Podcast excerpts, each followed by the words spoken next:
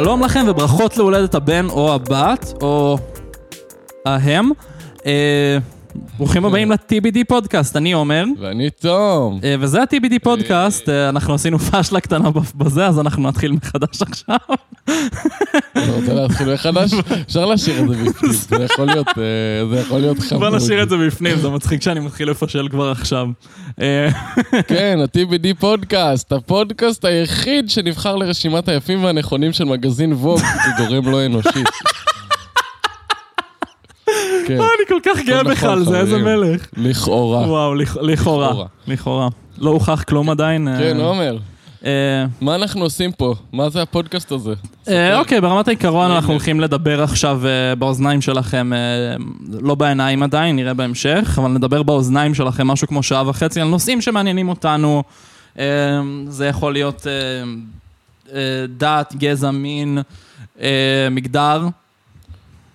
זה לא אותו דבר. חשוב, אה, לא אותו דבר. וזהו, אנחנו, כאילו חשוב לי תמיד לציין, חשוב לנו לציין תמיד כדיסקליימר, אין לנו מושג על מה אנחנו מדברים, בדרך כלל לא משנה כמה מחקר אנחנו לא. עושים, לא למדנו כלום, אנחנו לא מומחים לשום דבר. אנחנו פשוט מדברים, כי זה מה שכיף לנו, וכי ככה אנחנו שומרים על קשר, זה, זה הלו"ז. נכון, נכון. האמת שאנחנו משתדלים לדבר על כמה שיותר דברים שלא, אין לנו מושג עליהם. זאת אומרת, מה שכבר למדנו ויש לנו ידע, אנחנו שמים בצד. זה לא המקום, חבר'ה. כן, זה זהו. לא הזמן ולא המקום. אה, כן, זה לא הזמן ולא המקום. כן. אה, אז מה היום? מה עושים היום? אה, טוב, היום נדבר על נושא בעיניי מאוד חשוב, ואני חושב ש... בהתחשב בכמות המחקר שעשיתי ובכמות הסטיגמה שהמחקר שבר לי כמישהו שכן נמצא באזורים האלה ויודע את הדברים האלה, אה, אנחנו נדבר על ADHD, או הפרעות קשב נכון. וריכוז, ב- בעברית צחה. ספציפית נעשה קצת אה, טיפים להתמודדות, ויש הרבה, יש המון. אה, כן, כמובן שלא ננתק את זה מהמדעים של זה, כי אחרת לא יהיה לי מה להגיד. אה, חייב לתת לו קצת במה. כן, זהו, אה, אחרת. אני... אה, אח- אחרת אני פשוט יושב ואשתוק וזה יהיה מונולוג של שעה וחצי, זה יהיה נורא מצחיק. אה, אבל זה כן יתפוס כן. יותר צורה של טיפה ראיון, סוג של, וטיפה... אנחנו לא לא מתיימרים להדריך אף אחד, אנחנו נספר על מה שעובד לנו, או ספציפית... אה, תום, קח את המיקרופון, אתה כן. אתה המלך מי היום. שלא הבין מהרמיזות, אני, יש לי ADHD. אה, אני מאובחן כבר איקס שנים. האמת שאני לא זוכר כמה שנים. לדעתי מבערך כיתה ה' או ו'. אה, והיום באיזה כיתה ובגלל אתה? זה גם הבאתי את זה. היום אני בכיתה לפחות ח', לא? כ' התכוונתי להגיד. זה חלק מה-ADHD. לא בגלל זה הוא עדיין בבית. ספר. כן, כן. זה אותו אות, רק אה, הפוך, אפילו עושה את אותו צליל. כן, גם חץ, חץ דגושה זה כמו קוף. אה, בקיצור. חטא דגושה. בדיוק. אמ, אז אה, אני חושב שזה יתפוס טיפה יותר פרי פורם, כי למרות שיש לי בערך שמונה עמודים של מחקר, רוב המחקר הוא מאוד מאוד לא חשוב מהסיבה הפשוטה שככל שקראתי יותר, הבנתי יותר, א', כל כמה אנחנו לא יודעים, וב', כל... אמ, כמה המחקר לא משנה ביחס לחוויה אישית וביחס לאיך להתמודד, כי לדעת שמשהו בעונה הפרונטלית אה, מאחר להתפתח לא עוזר לי ביומיום שלי ל- לעשות שום דבר. אז אני חושב שהחשיבות האמיתית פה תהיה אה, בעיקר מה שיהיה לתום להגיד. אה, ו, ובשבילי זה, כאילו, אני רוצה רק לה- להגיד גם שבשבילי המחקר פשוט באמת שבר אה, המון המון סטיגמה שגדלתי איתה, כי כאילו כמישהו שאובחן עם ADHD, אבל בסופו של דבר זה התגלה כלא עומד בקריטריונים, ובסופו של דבר גם הייתי תחת טיפול תרופתי לתקופה מאוד מאוד מצומצמת, ובאופן כללי תחת הבחנה כזו לתקופה מאוד מאוד מצומצמת, אז אין לי... אז האינפוט שלי פחות חשוב, אני חושב, מהאינפוט של תום. כן, אני אתן קצת לגבי uh, כימיה של המוח ו... וביולוגיה ודברים בסגנון, פשוט דברים שלמדתי ושאני יודע ושאני חושב שהם חשובים, כי לי הם שברו הרבה מהסטיגמה. Uh, וזהו, סיימתי לחפור. אתה רוצה להתחיל עם זה? להגיד כזה מה...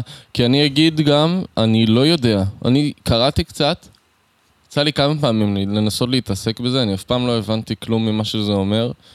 עכשיו, בשבוע האחרון שעשיתי את המחקר על זה, זה היה קצת יותר... דברים קצת יותר התחברו אליי, או יותר כאילו הצלחתי פחות או יותר להבין על מה מדובר, אבל גם לא, וגם עצם העובדה שאין באמת כאילו... מה שהצלחתי להבין זה שיש השערות או, או, או מחקרים, כאילו, תגליות חלקיות, אבל אין, אין, אין בבירור. אה, זהו, אז... שאני מניח שזה לא, כאילו זה בסדר, זה לא כזה מעצבן אותי, אבל... זהו, כאילו חשוב... כן מעצבן. לאנשים. חשוב לציין שהמדע לא שלם, ואחת הסיבות שהמדע לא שלם, היא בגלל שאנחנו מדברים פה על אזורים במוח שהם אה, אולי הכי מורכבים שיש. זאת אומרת, אזורים שגם כשקראתי מחקרים נפרדים עליהם, אין קונצנזוס לגבי כלום, אזורים ששולט, ששולטים בתשומת לב וקשב ודברים בסגנון, אזורים שמכוונים את הקשב, יש השערות כלליות, דברים כלליים, אבל כשזה מגיע להפרעות, אמ, אנחנו באמת אה, טיפה באפלה. אני חושב שכן חשוב להתחיל ולהגיד אה, באופן כללי הגדרות כלליות, אני לא הולך להכניס עכשיו את כל ה-DSM, אה, אבל אנחנו הולכים כן לציין שקודם כל השם ADHD הוא בעצם abbreviation של attention deficit hyperactivity disorder. משמע הפרעות קשב וריכוז והיפראקטיביות נכנס שם. אימפ, כן. אימפולסיביות בצד של ההיפראקטיביות זה עוד חלק מהסימפטומים מדברים על אימפולסיביות באופן... אז כן, אז חשוב להגיד את הסוגים שהם... יש בגדול שלוש סוגים? שלושה, שלושה תתי סוגים. סוגים? זה, כאילו ב... תתי סוגים, כן, כן נכון. שזה, אחד זה בעיקרו inattentive, זאת אומרת, לא, כאילו, בבעיות של הקשב ושל הריכוז. השני זה בעיקרו היפראקטיב אימפולסיב, שזה היפראקטיבי אימפולסיבי. ואז יש את הסוג שהוא קומביניישן, כאילו שהוא... ADHD, כן. של שתי הצדדים. כן חשוב להגיד שהסימפטומים זה לא ממש שחור ולבן, והרבה, זה, זה אולי יותר כמו סקאלה, כי יש הרבה שהסימפטומים שלהם, שיש להם, למרות שהם על ה-inattentive type, אה, אז יש להם גם קצת דברים שהם בהיפראקטיב, זאת אומרת, אני באופן אישי inattentive, אבל יש לי המון כאילו אה, מהסימפטומים, בין חלקם חלשים וחלקם פחות, אה, אבל... מהסימפטומים של ההיפראקטיב, וזה כאילו, זה, זה פשוט תתי סוגים יותר כאילו ל... אני מניח ל... למקד, לא למקד את ההגדרות טיפה, כן, למקד. ואת הטיפול שבהתאם. ואת הטיפול. Uh, וזהו, וחשוב, אני חושב, נורא לציין באופן כללי, כי אנחנו כן הולכים לדבר על תחום בריאות הנפש, אני חושב די הרבה. Uh, חשוב לציין, אנחנו מדברים פה על, uh, כאילו כשמדברים על דיאגנוזה, לפחות בתפיסה שלי, ואני לא הולך לכפות אותה על אף אחד, אבל יש אה, כמות פסיכית של... אה, פסיכית. אה, כמות אה, באמת מאוד מאוד... נייס. Nice. כמות עצומה של הפרעות נפש, שהרבה מהן חולקות, אה, חולקות סימפטומים, חולקות אה, הגדרות, זה מאוד מאוד... זאת אומרת, זה מאוד מאוד בזרימה, ובגלל זה גם אני חושב שאנחנו לא, לא צריכים לדבר על ההבחנה יותר מדי מעבר לטיפה סימפטומים וטיפה אה, אה, אה, קריטריונים דיאגנוסטיים. אמ, כי בסופו של דבר, מה, זה, מה שמשנה זה איך אנחנו מתמודדים והאופציות שזמינות להתמודדות. אמ, נכון.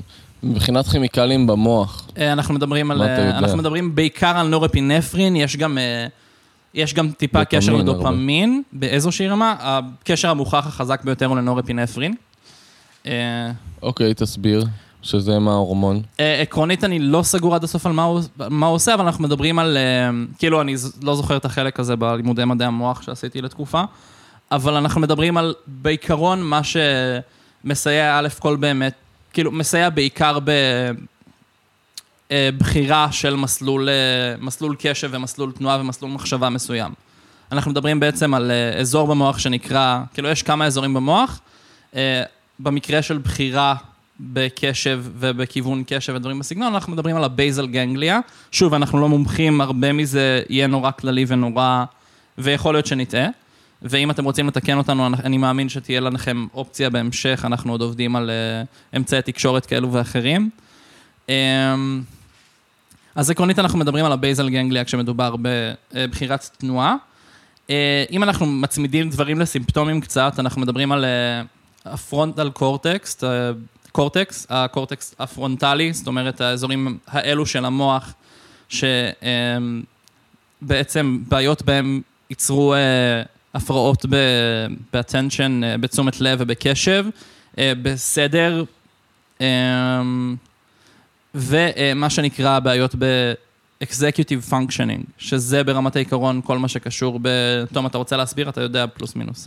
מה זה EF? אנחנו נגיע לזה ונדבר על זה, יש על זה חלק שלם שכתבתי, אה, אבל כן, Executive Functions זה במילים, ממש בקצרה. אה, החלק בתהליכים הקוגנטיביים במוח שעוזרים לנו כאילו להוציא לפועל אה, דברים שאנחנו רוצים צריכים לעשות, כאילו ביצוע משימות ברמה הכי פשוטה. יש דוגמאות, אנחנו נגיע לזה, אבל בקצרה כזה אנחנו מדברים על זיכרון לטווח קצר ודחיית סיפוקים, זה סוג ה-executive functions שיש. אה, נגיע, ממש נדבר על זה ואיך זה פוגע, אבל אה, אפשר, אה, כן, להמשיך. אוקיי, אמ, ויש את האזור הלימבי במוח, שגם, כאילו, הכל בסופו של דבר יוצר בערך את אותם הסימפטומים. כן, באזור הלימבי אנחנו מדברים גם על סימפטומים שקשורים יותר ברגשות, שזה משהו שלי נורא חשוב שנדבר עליו ונשמע עליו, כי אני חושב שניהול רגשות ודברים בסגנון זה משהו שלא מדובר מספיק, ב-DSM אפילו. כן. ה-DSM זה הספר, נכון. אה, ספר הבחנות. ב-DSM, גם אני, גם יש מה להגיד על זה, ה-DSM, מי שלא יודע, ה-DSM זה הספר שכל הפסיכולוגים פונים אליו, משם הם לומדים את התורה אה, שלהם. יותר, יותר פסיכיאטרים, אבל כן. אה. פסיכיאטרים, לא פסיכולוגים, נכון, כן, התבלבלתי. כזה ספר של הבחנות, אם אני צודק, נכון? כן, ספר לא עם קריטריונים אבחנתיים לכל מיני דברים, אין שם הרבה המלצות לטיפול, זה לא ספר לפרמסיסטים וכאלה, זה ספר לפסיכיאטרים, להבחנה בעיקר. כן, בעיקר להבחנה. אז יש שם את החלק של ה-ADHD, ויש עליו גם הרבה ביקורת מקהילת ה-ADHD. ובצדק, חשוב להגיד. אמ, אה, וכן, כי זה ספר שכתבו בנים, וזה בסדר, שהם חושבים שהם כאלה בנים, וזה בסדר. כן, וגם גם כתבו בנים, וגם, אה, לא יודע, פשוט... אה, אה, בקיצור, יש הרבה מה להגיד על הספר הזה, אנחנו גם כשנגיע לדבר קצת על ה-DSM, אולי מתישהו במהלך הפרק, אה, יהיה לי חשוב שנגיב על מה שכתוב שם. אה, ואזור אחרון במוח זה אה, ה-reticular activating system, שזה עקרונית יותר קשור באימפולסיביות והיפראקטיביות. זה, אני חושב שמקצרים את זה ל-RAS. יש פה עוד כל מיני אזורים, יש לי פה עמוד שלם על, על המוח ו-ADHD, אבל עקרונית מה שחשוב שניקח מכל זה בכלל, אני חושב, זה פחות איזה אזור במוח גורם למה, ויותר העובדה שאזורים במוח באופן מוכח גורמים ל... להפרעות האלה, ולא כאילו... וזו לא בחירה, כן. זו לא בחירה, ברמה הכי פשוטה. כן, זה... יש מיסקונספשן כזה, אולי זה לא מיסקונספשן, אולי זה פשוט uh, הנטייה של... Uh, של אנשים, בעיקר של אה, נוירוטיפיקלים, שהם אה, לא, שקשה מאוד להבין, בבן אדם שאין לו הפרעות קשב וריכוז, כמו בן אדם שאין לו דיכאון, לא מסוגל להבין. זה, זה, זה, בלתי, זה בלתי ניתן להבנה למי שאין לו. לא דיכאון, גם לא כל כך ADHD, זה לא, אתה לא חווה את זה, אז אתה לא יודע עם מה להזדהות. זה, זה תסמינים שאין לך שליטה עליהם, דברים שקורים. כן, לגמרי. גם רגשיים, גם, אה, איך קוראים לזה, דידקטיים. שאתה בן, כאילו בן אדם מתמודד איתם מגיל אפס, רוב החיים, בעיקר כשזה ילדים, אז רוב החיים שלהם אין להם מושג מה זה אומר, הם לא יודעים שהם שונים אפילו, הם רק חושבים שהם כאילו, שהם סתם כאילו עוד בן אדם ובמקרה כאילו אה, דפוק. כן, ויוצא, ש... זה... ויוצא שכאילו אתה נמצא במערכת שלא, כאילו שלא בנויה לזה, ואתה לא מבין למה מי שלידך מצליח ואתה לא, ו... או למה, כאילו, ואתה לא מבין למה אף אחד לא עוזר לך, או מול הורים. ובסוף אנחנו מדברים פה על, כאילו יש לי פה, העפתי מבט קצת במחברת עוד פעם, אנחנו מדברים פה על, uh, קראתי מטה-אנליזות של uh, מחקרים של FMRI ו-MRI. השורה התחתונה היא שיש אזורים שלמים במוח, שקשורים ב... בעיקר בדברים כמו uh, שליטה ותשומת uh, לב וקשב, שפשוט מתפתחים שונה, חלקם גם... Uh, כאילו אזורים מסוימים של החומר הלבן והחומר האפור במוח שמתפתחים גם כן בצורה אחרת, חלקם, כאילו, אנחנו מדברים פה על משהו שהוא לגמרי מעוגן ב bits and bytes הלגמרי פיזיים, באפס, באפסים והאחדים של, של המוח שלך. זה לא, זו לא בחירה. כאילו, כן, כן. shit happens. Shit happens, מה שנקרא. זהו, אז עכשיו אני חושב שאנחנו יכולים לדבר קצת... Uh, טוב, נעשה סימפטומים נראה לי. אוקיי, סבבה. Uh, רוצה שאני אתן את. הקריטריונים הדיאגנוזיים רגע? הדיאגנוסטיים? לא, אני רוצה, אתה כאילו, תסביר, כאילו, תגיד לי מה יש לך. מי שלא יודע, אנחנו לא משתפים, טוב, קצת לפעמים, אבל אנחנו לא ממש, אה, כל אחד עושה את המחקר שלו בבית, ו... ואני מופתע ממה שהוא למד, הוא מופתע ממה שאני למדתי. לפעמים אנחנו משתפים דברים, אבל, אה, כן, זהו. אבל רוב כאילו, הזמן זה הפתעה. בנושא הזה אני כן. חייב להגיד שהרבה מהדברים, הייתי צריך ממש לעצור את עצמי, פשוט לעשות את כל הפודקאסט בהודעות או בהודעות קוליות, פשוט בגלל כן, שהייתי באמת... מעניין. הייתי, כן, זה היה נורא מעניין בשבילי, זה שבר לי כל כך הרבה סטיגמות. אמ, וזהו, והכוונה שלי בקריטריונים דיאגנוסטיים זה בעיקר, זה החמישה קריטריונים של ה-DSM, אני רק לעבור עליהם בקצרה, לתת בראש עליהם אה, בוא, בוא. תגיד אותם, בוא תגיד אותם, ואז אני אגיד גם. אה, אז עקרונית יש לנו, אה, קריטריון ראשון זה חמישה או יותר סימפטומים של חוסר, של קשב, ריכוז או אימפולסיביות, אימפולסיביות והיפראקטיביות, שממשיכים למעל, אה, למעל שישה חודשים, ובדרך כלל, אה, אוקיי, זה הקריטריון ראשון, ו- ובדרך כלל אה, גורמים להפרעות, ב- בין אם זה מקצוע, בין אם זה לימודים, בין אם זה חיים באופן כללי. זאת אומרת, דברים שגורמים מהמם. להפרעה.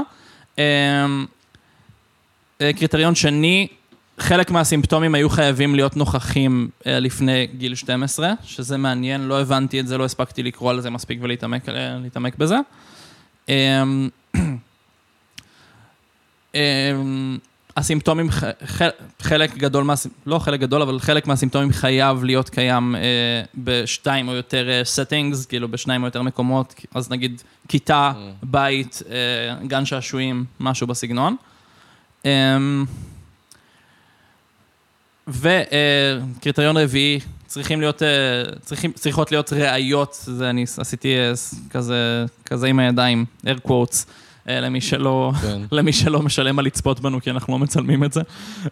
אמ, אז, אמ, אז עקרונית, אה,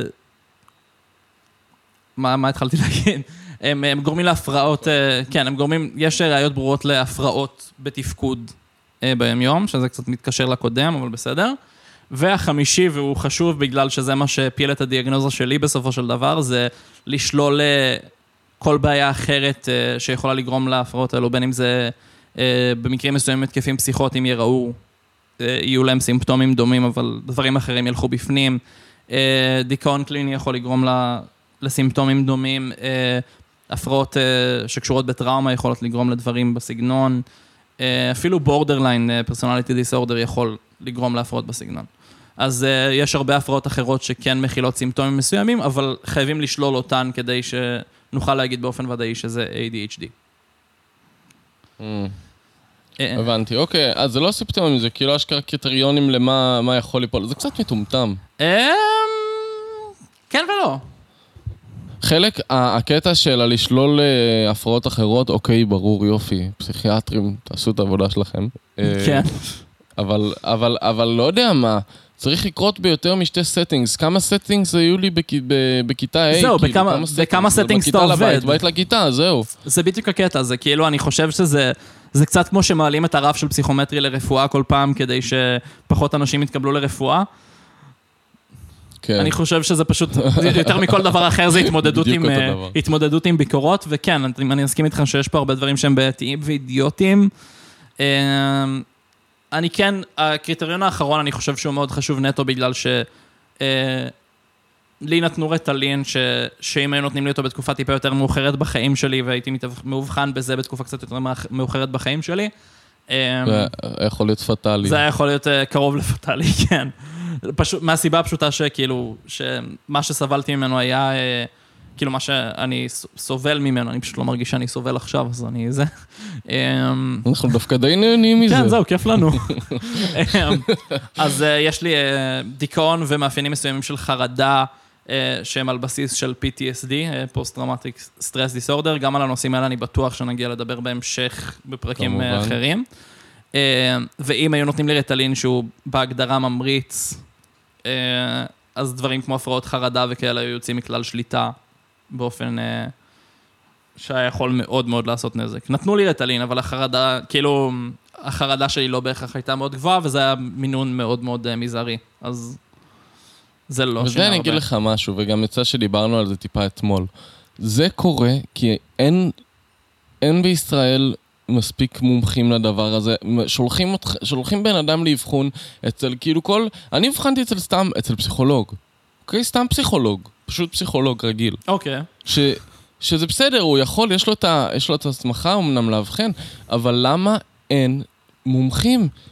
זה, זה נושאים, איך יכול להיות שאתה אובחנת, זה לא הגיוני, זה לא נתפס לי במוח שאנשים נות, נותנים ל... ל, ל זה רשלנות רפואית. חד משמעית, אבל כי אני זה חושב באמת ש... נכון, אם זה היה קורה קצת יותר מאוחר מבחינתך, בסיטואציות קצת יותר אה, גרועות ושפלות בחייך מבחינה נפשית, זה היה יכול להיות ממש מסוכן, כאילו, בוא ניתן לילד ריטלין, ריטלין דופק אנשים, כאילו, אה, צריך להגיד לא את זה. בהכרח, חשוב לציין, אסור לא לשלול טיפול בהכרח, תרופתי. לא בהכרח, לכאורה. לכאורה. אני אגיד- לא, כאילו, אנחנו לא נשלול פה טיפול תרופתי כאופציה ולידית, זה פשוט משהו שאנחנו נדבר על זאת בהמשך, אבל בקצרה זה דורש נכון. הרבה מאוד ניסוי וטעייה, וזה דורש הרבה מאוד מעורבות של כל המעורבים, זה אומר הורים, זה אומר רופאים, זה אומר מעקב, זה חשוב להיות עם היד על הדופק בדברים האלה, לפחות עד שנכנסים לאיזשהו תלם.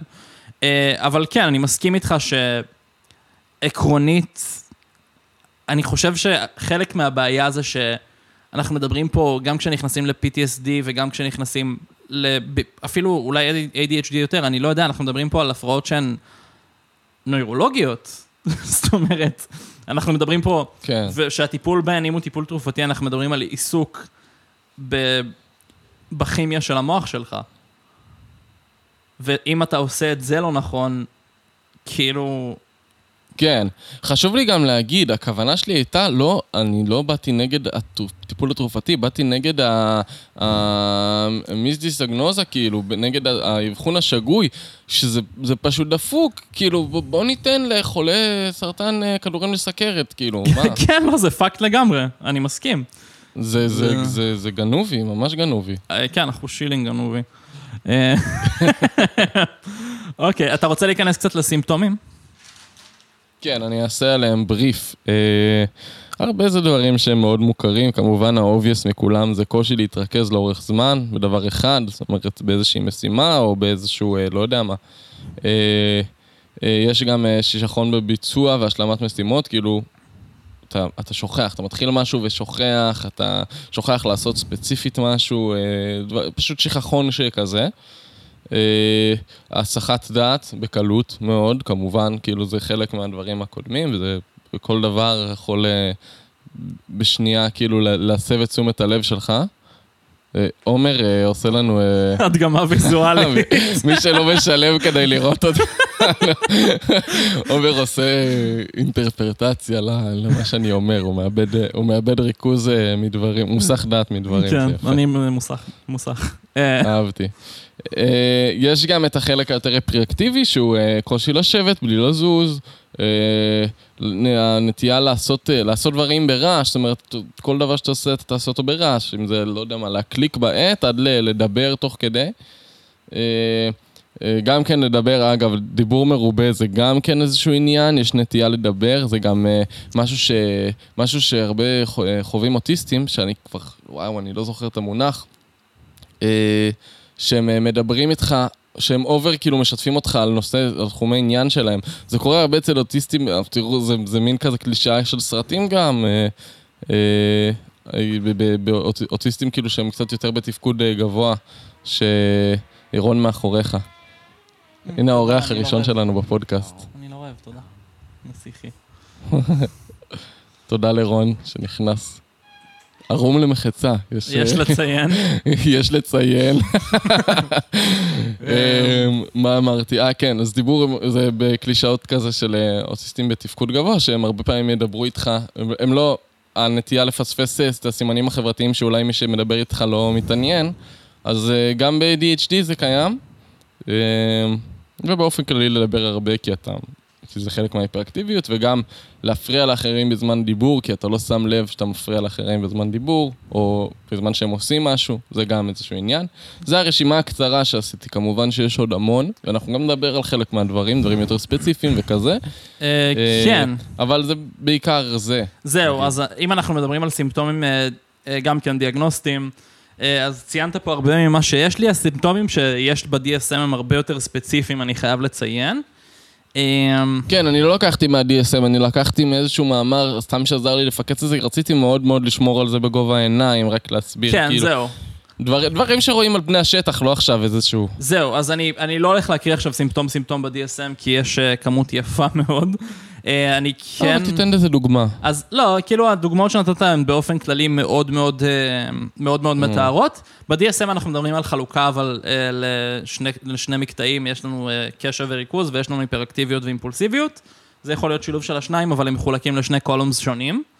אה, כן, זהו, זה גם אני אמרתי באיזשהו שלב שיש את הדברים היותר. זאת אומרת, זהו. השלוש הראשונים היה יותר אינטנטי, והאחרים היו זהו. היפראקטיבי יותר. אה, מה שכן חשוב לציין, אה, וזה בעיניי נורא נורא נורא נורא מצער, זה העובדה שה-DSM לא, ואולי בגלל שהוא ספר דיאגנוסטי, אבל אני לא בטוח עד כמה זה תירוץ, הוא לא מציין קטעים יותר רגשיים ויותר אה, על רגישות יתר ודברים בסגנון, וזה קצת, נכון.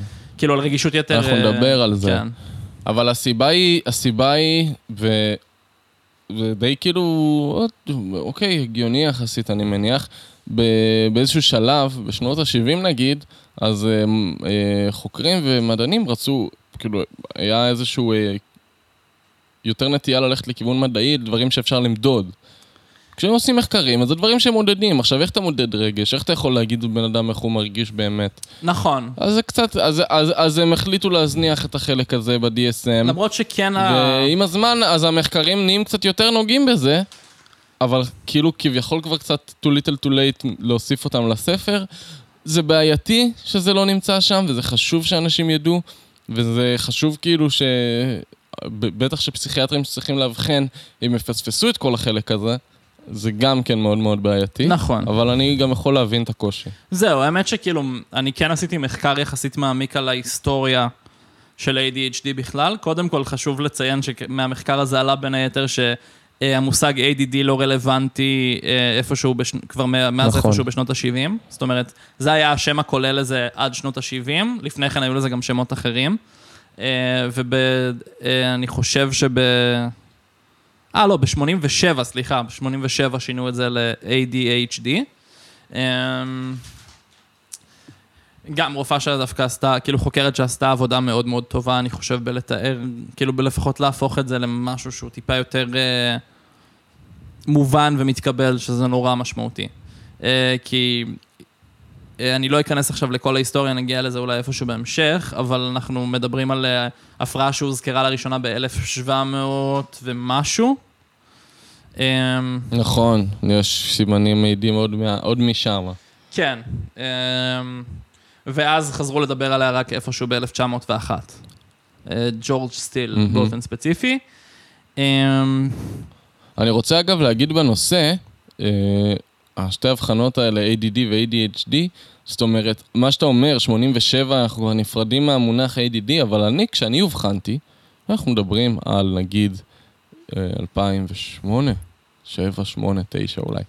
אה, היה, היה איזשהו מיסקונספצ'ן ש... ש-ADD זה, כאילו ADHD זה הגרסה. הקצת יותר גרועה.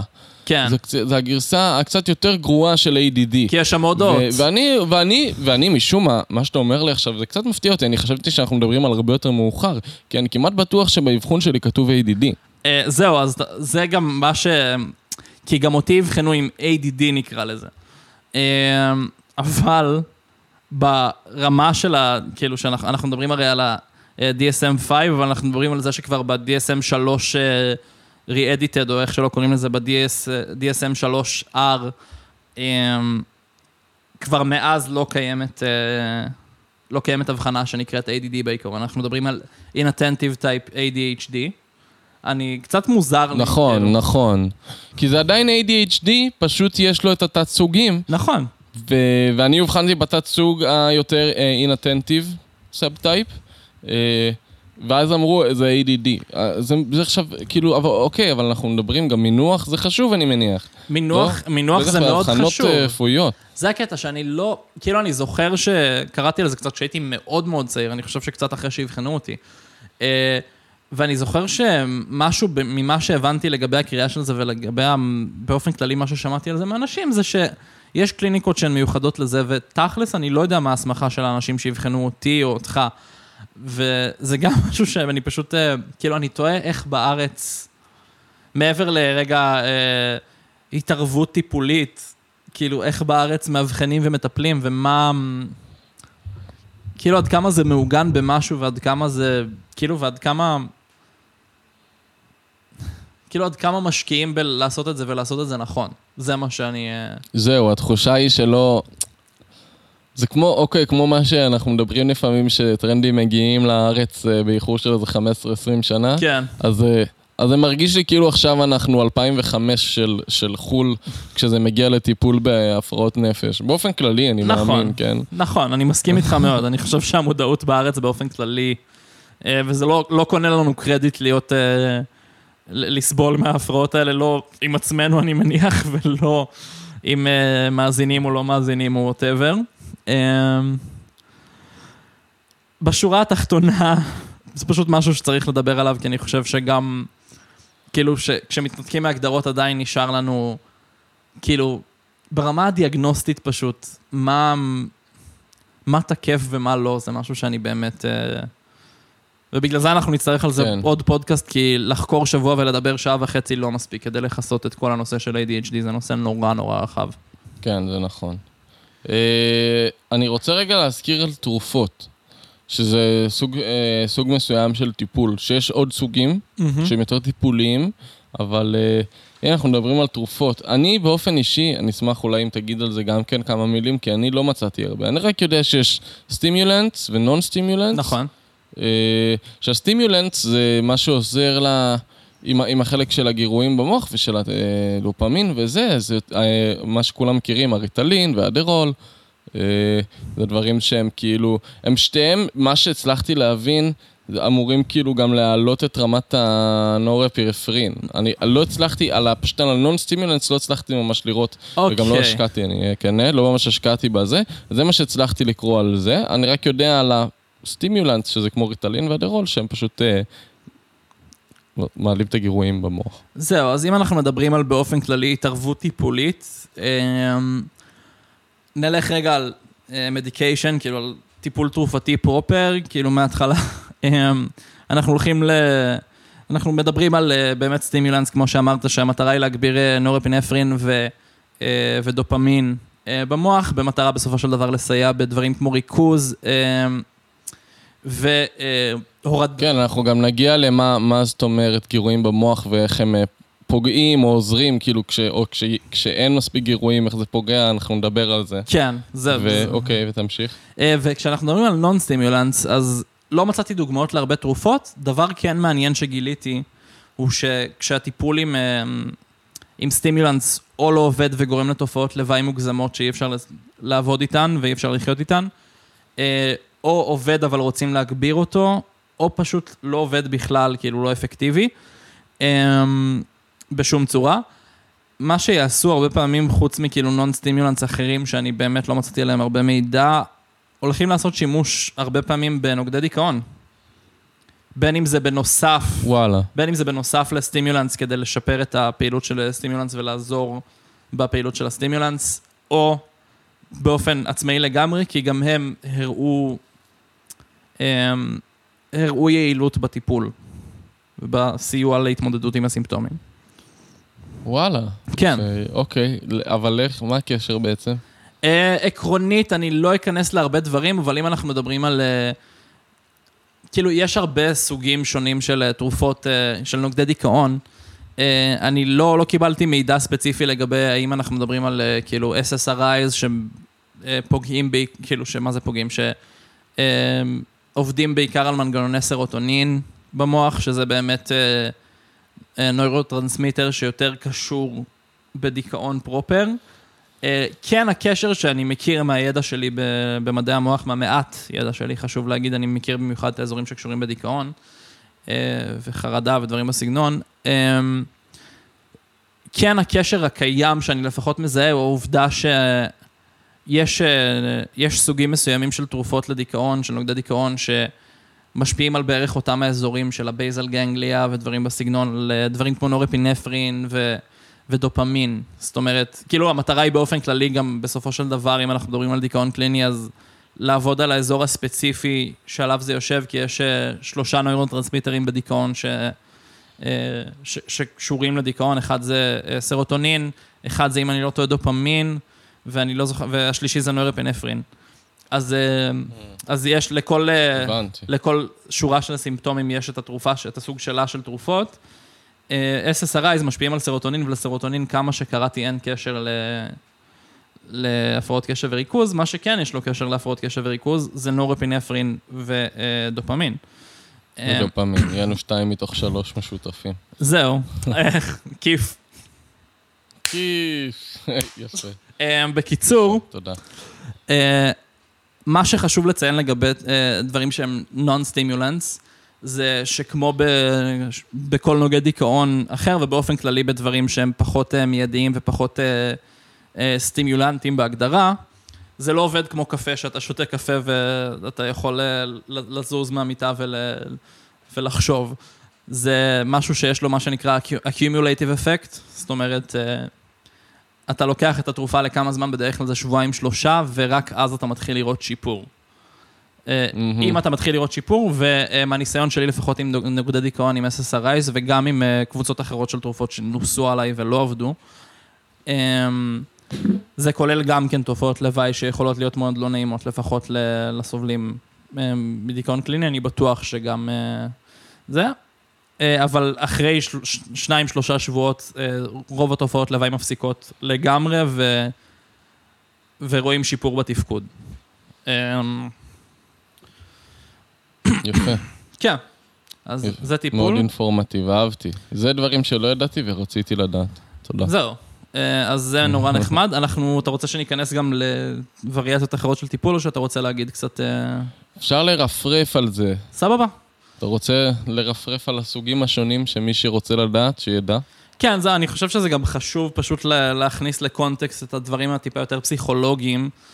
אה, שוב, כי אני שונא לדבר על החוויה שלי כשזה לא קשור אליי, אבל אני אגיד נורא בקצרה שדברים כמו אה, פסיכותרפיה והדרכה להורים שלי, היו דברים חשובים ברמה שאני לא יכול לתאר בכלל בהתמודדות שלי עם ההפרעות שלי. ואני חושב ש... והייתה לי היום שיחה... אני יודע גם להגיד, אני יודע גם להגיד ש... אני אמנם לא עברתי הרבה מדי הסברה להורים, אולי מעט, על ידי המאבחן, ופסיכותרפיה לא עברתי בכלל, ואני בטוח בוודאות שזה היה יכול לעזור. זהו. כי אנחנו מדברים פה, כאילו אם אנחנו יוצאים ממני רגע, כי זה לא עליי, אנחנו מדברים פה על uh, הפרעה שבסופו של דבר יכולה ליצור כמות עצומה של מתיחות בבית, זה יכול ליצור מתח בין ההורים, זה כאילו, יש כל כך הרבה, יש רובד רגשי כל כך אה, עבה ועצום לזה, אמ, שבלי ההדרכה הנכונה, גם למי שסובל מההפרעה וגם לסובבים אותו, אנחנו, זה יכול להיכנס להרבה מאוד בעיות ולהרבה מאוד רגשות שליליים ולהרבה מאוד חוסר הבנה, אני חושב, אם אתה רוצה לספר על חוויות שלך עם זה, אני נורא אשמח, זה יותר חשוב רגע מלדבר על שיטות טיפול. אני אספר.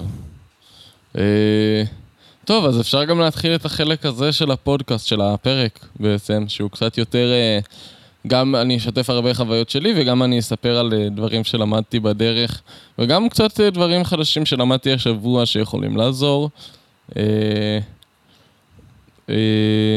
אז, אז, אז כן, זה להתמודד עם ADHD בניגוד למה שאנשים חושבים, זה לא סתם קשה לי ללמוד, זה לא וואי, וואי, וואי, אני חכם כמו כולם, אבל קשה לי ללמוד למבחן הזה, אני כושל, זה לא... זה הרבה מזה, זה לא, זה לא, זה לא הכל, בטח לא, יש המון המון חלקים אחרים שהם, כאילו אוי ואבוי כמה שהם חשובים, אה, ואנחנו נדבר עליהם. אה, אז כן, אז, אז גם, גם אני, כאילו, זה משפיע עליי, כאילו, כמעט כל החיים שלי מהיום-יום, מאז שאני זוכר את עצמי כב, כ, כבן אדם עם אישיות לפחות, זה משפיע עליי.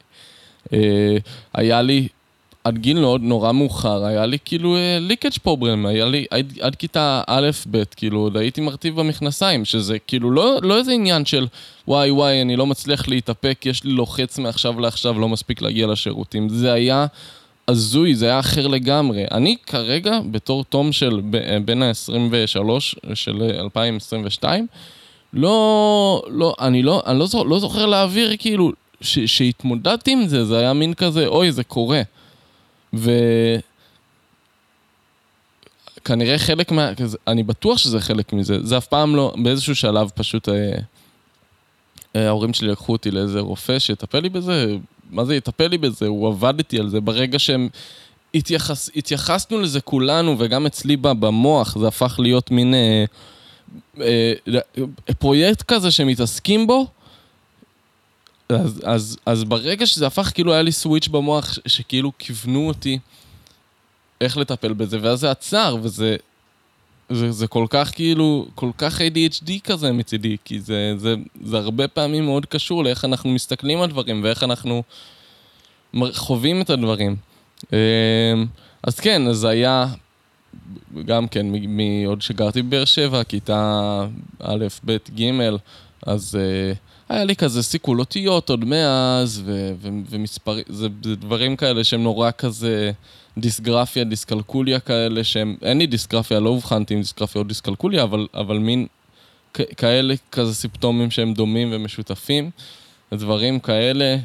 אה, כמובן, כמובן, כמובן, אני השכחן הכי גדול במדינה, באמת. זאת אומרת, כן. אם, לא הייתי, אם לא הייתי מתאמן על זה ועובד על זה, וההורים שלי, אימא שלי, נסיכת העולמות, ידעה כאילו, איכשהו היא... איכשהו היא ידעה לעזור לי עם זה, וכאילו לפתור לי את זה בניגוד ל... פאקינג אה, להתעצבן עליי שאני שוכח דברים. לא שלא התעצבנו עליי, כן? אבל... אה, אבל השכחנות, המגושמות הזאת, החוסר סדר, דברים שליוו אותי כל החיים. אמ, לא, לא, לא ידעתי להתמודד איתם, גם אחרי האבחון. לא היה, לא, לא נתנו לי תרופות ולא נתנו לי... נתנו לי הקלות לבית ספר, זה, זה היה השיטת טיפול, במרכאות. הקלות לבית ספר, היה לי הארכת זמן, הייתי צריך את הארכת זמן מאוד. אה, באיזשהו שלב גם ב... היה, יש, הרי עושים עוד פעם אבחון לקראת הבגרויות, כי זה מפסיק להיות, אה, זה מפסיק להיות הכיף. אה, אז בפעם השנייה גם קיבלתי הקראה, שזה היה וואו. זה הקראה, השתמשתי בזה בדברים מאוד מאוד ספציפיים, תנ"ך והיסטוריה וכאלה. ש, ש, שלהסתכל על הדף היה כאילו תוהו ובוהו בעיניים שלי, לא, כאילו לא דברים ברור. שהם text heavy כזה.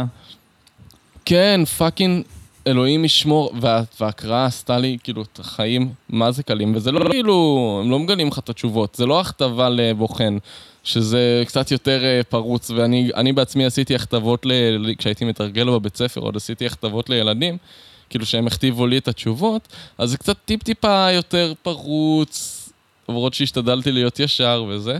Uh, זה לא, זה הקראה, הם פשוט מקריאים לך את הטקסט, ואני, ואז אני שומע וקולט. זאת אומרת, כן, יש את הנדידות של הריכוז פה ושם, אבל הרבה פעמים המחנכת שלי עשתה לי, ובשנייה של עיבוד ריכוז, היי, רגע, תהיה איתי, והנה, אני, והיא מפקסת אותי. הרבה יותר קל, בטח יותר קל מל, מללמוד, מלקרוא, סליחה, ושאף אחד לא יודע לכוון אותך. Uh, אז כן, דידקטית ווייז, uh, זה היה מאוד מאוד כזה, גם... Uh, עם אבא שלי הרבה פעמים היה חוויות... אה, אבא שלי לא תמיד הבין את זה, אבל היה הרבה קצרים, כי אני מבין, כי זה לא ברור כל כך ל, ל, למתמודד מהצד. אה, אבל היה הרבה מאוד קצרים, הרבה מאוד כעסים, אה, לא, לא זוכר לעשות שיעורים, לא זוכר, לא, כשאני יושב אני לא מתרכז, לא מסתדר. אמ, ודווקא הייתי תלמיד סבבה, כאילו. לא היה לי בעיות בלימודים, הייתי כאילו במסלול, אה, הייתי בבגרות במסלול הגבוה וזה, זה לא, זה לא היה לי בעיה, בעיקר גם אחרי זה לאט לאט למדתי בעזרת המחנכת שלי בתיכון, גם שעזרה לי להתמודד עם הדברים, אז גם הצלחתי להתמודד עם זה לאט לאט. אמ, אבל, אבל כן, אבל קשה, קשה מאוד.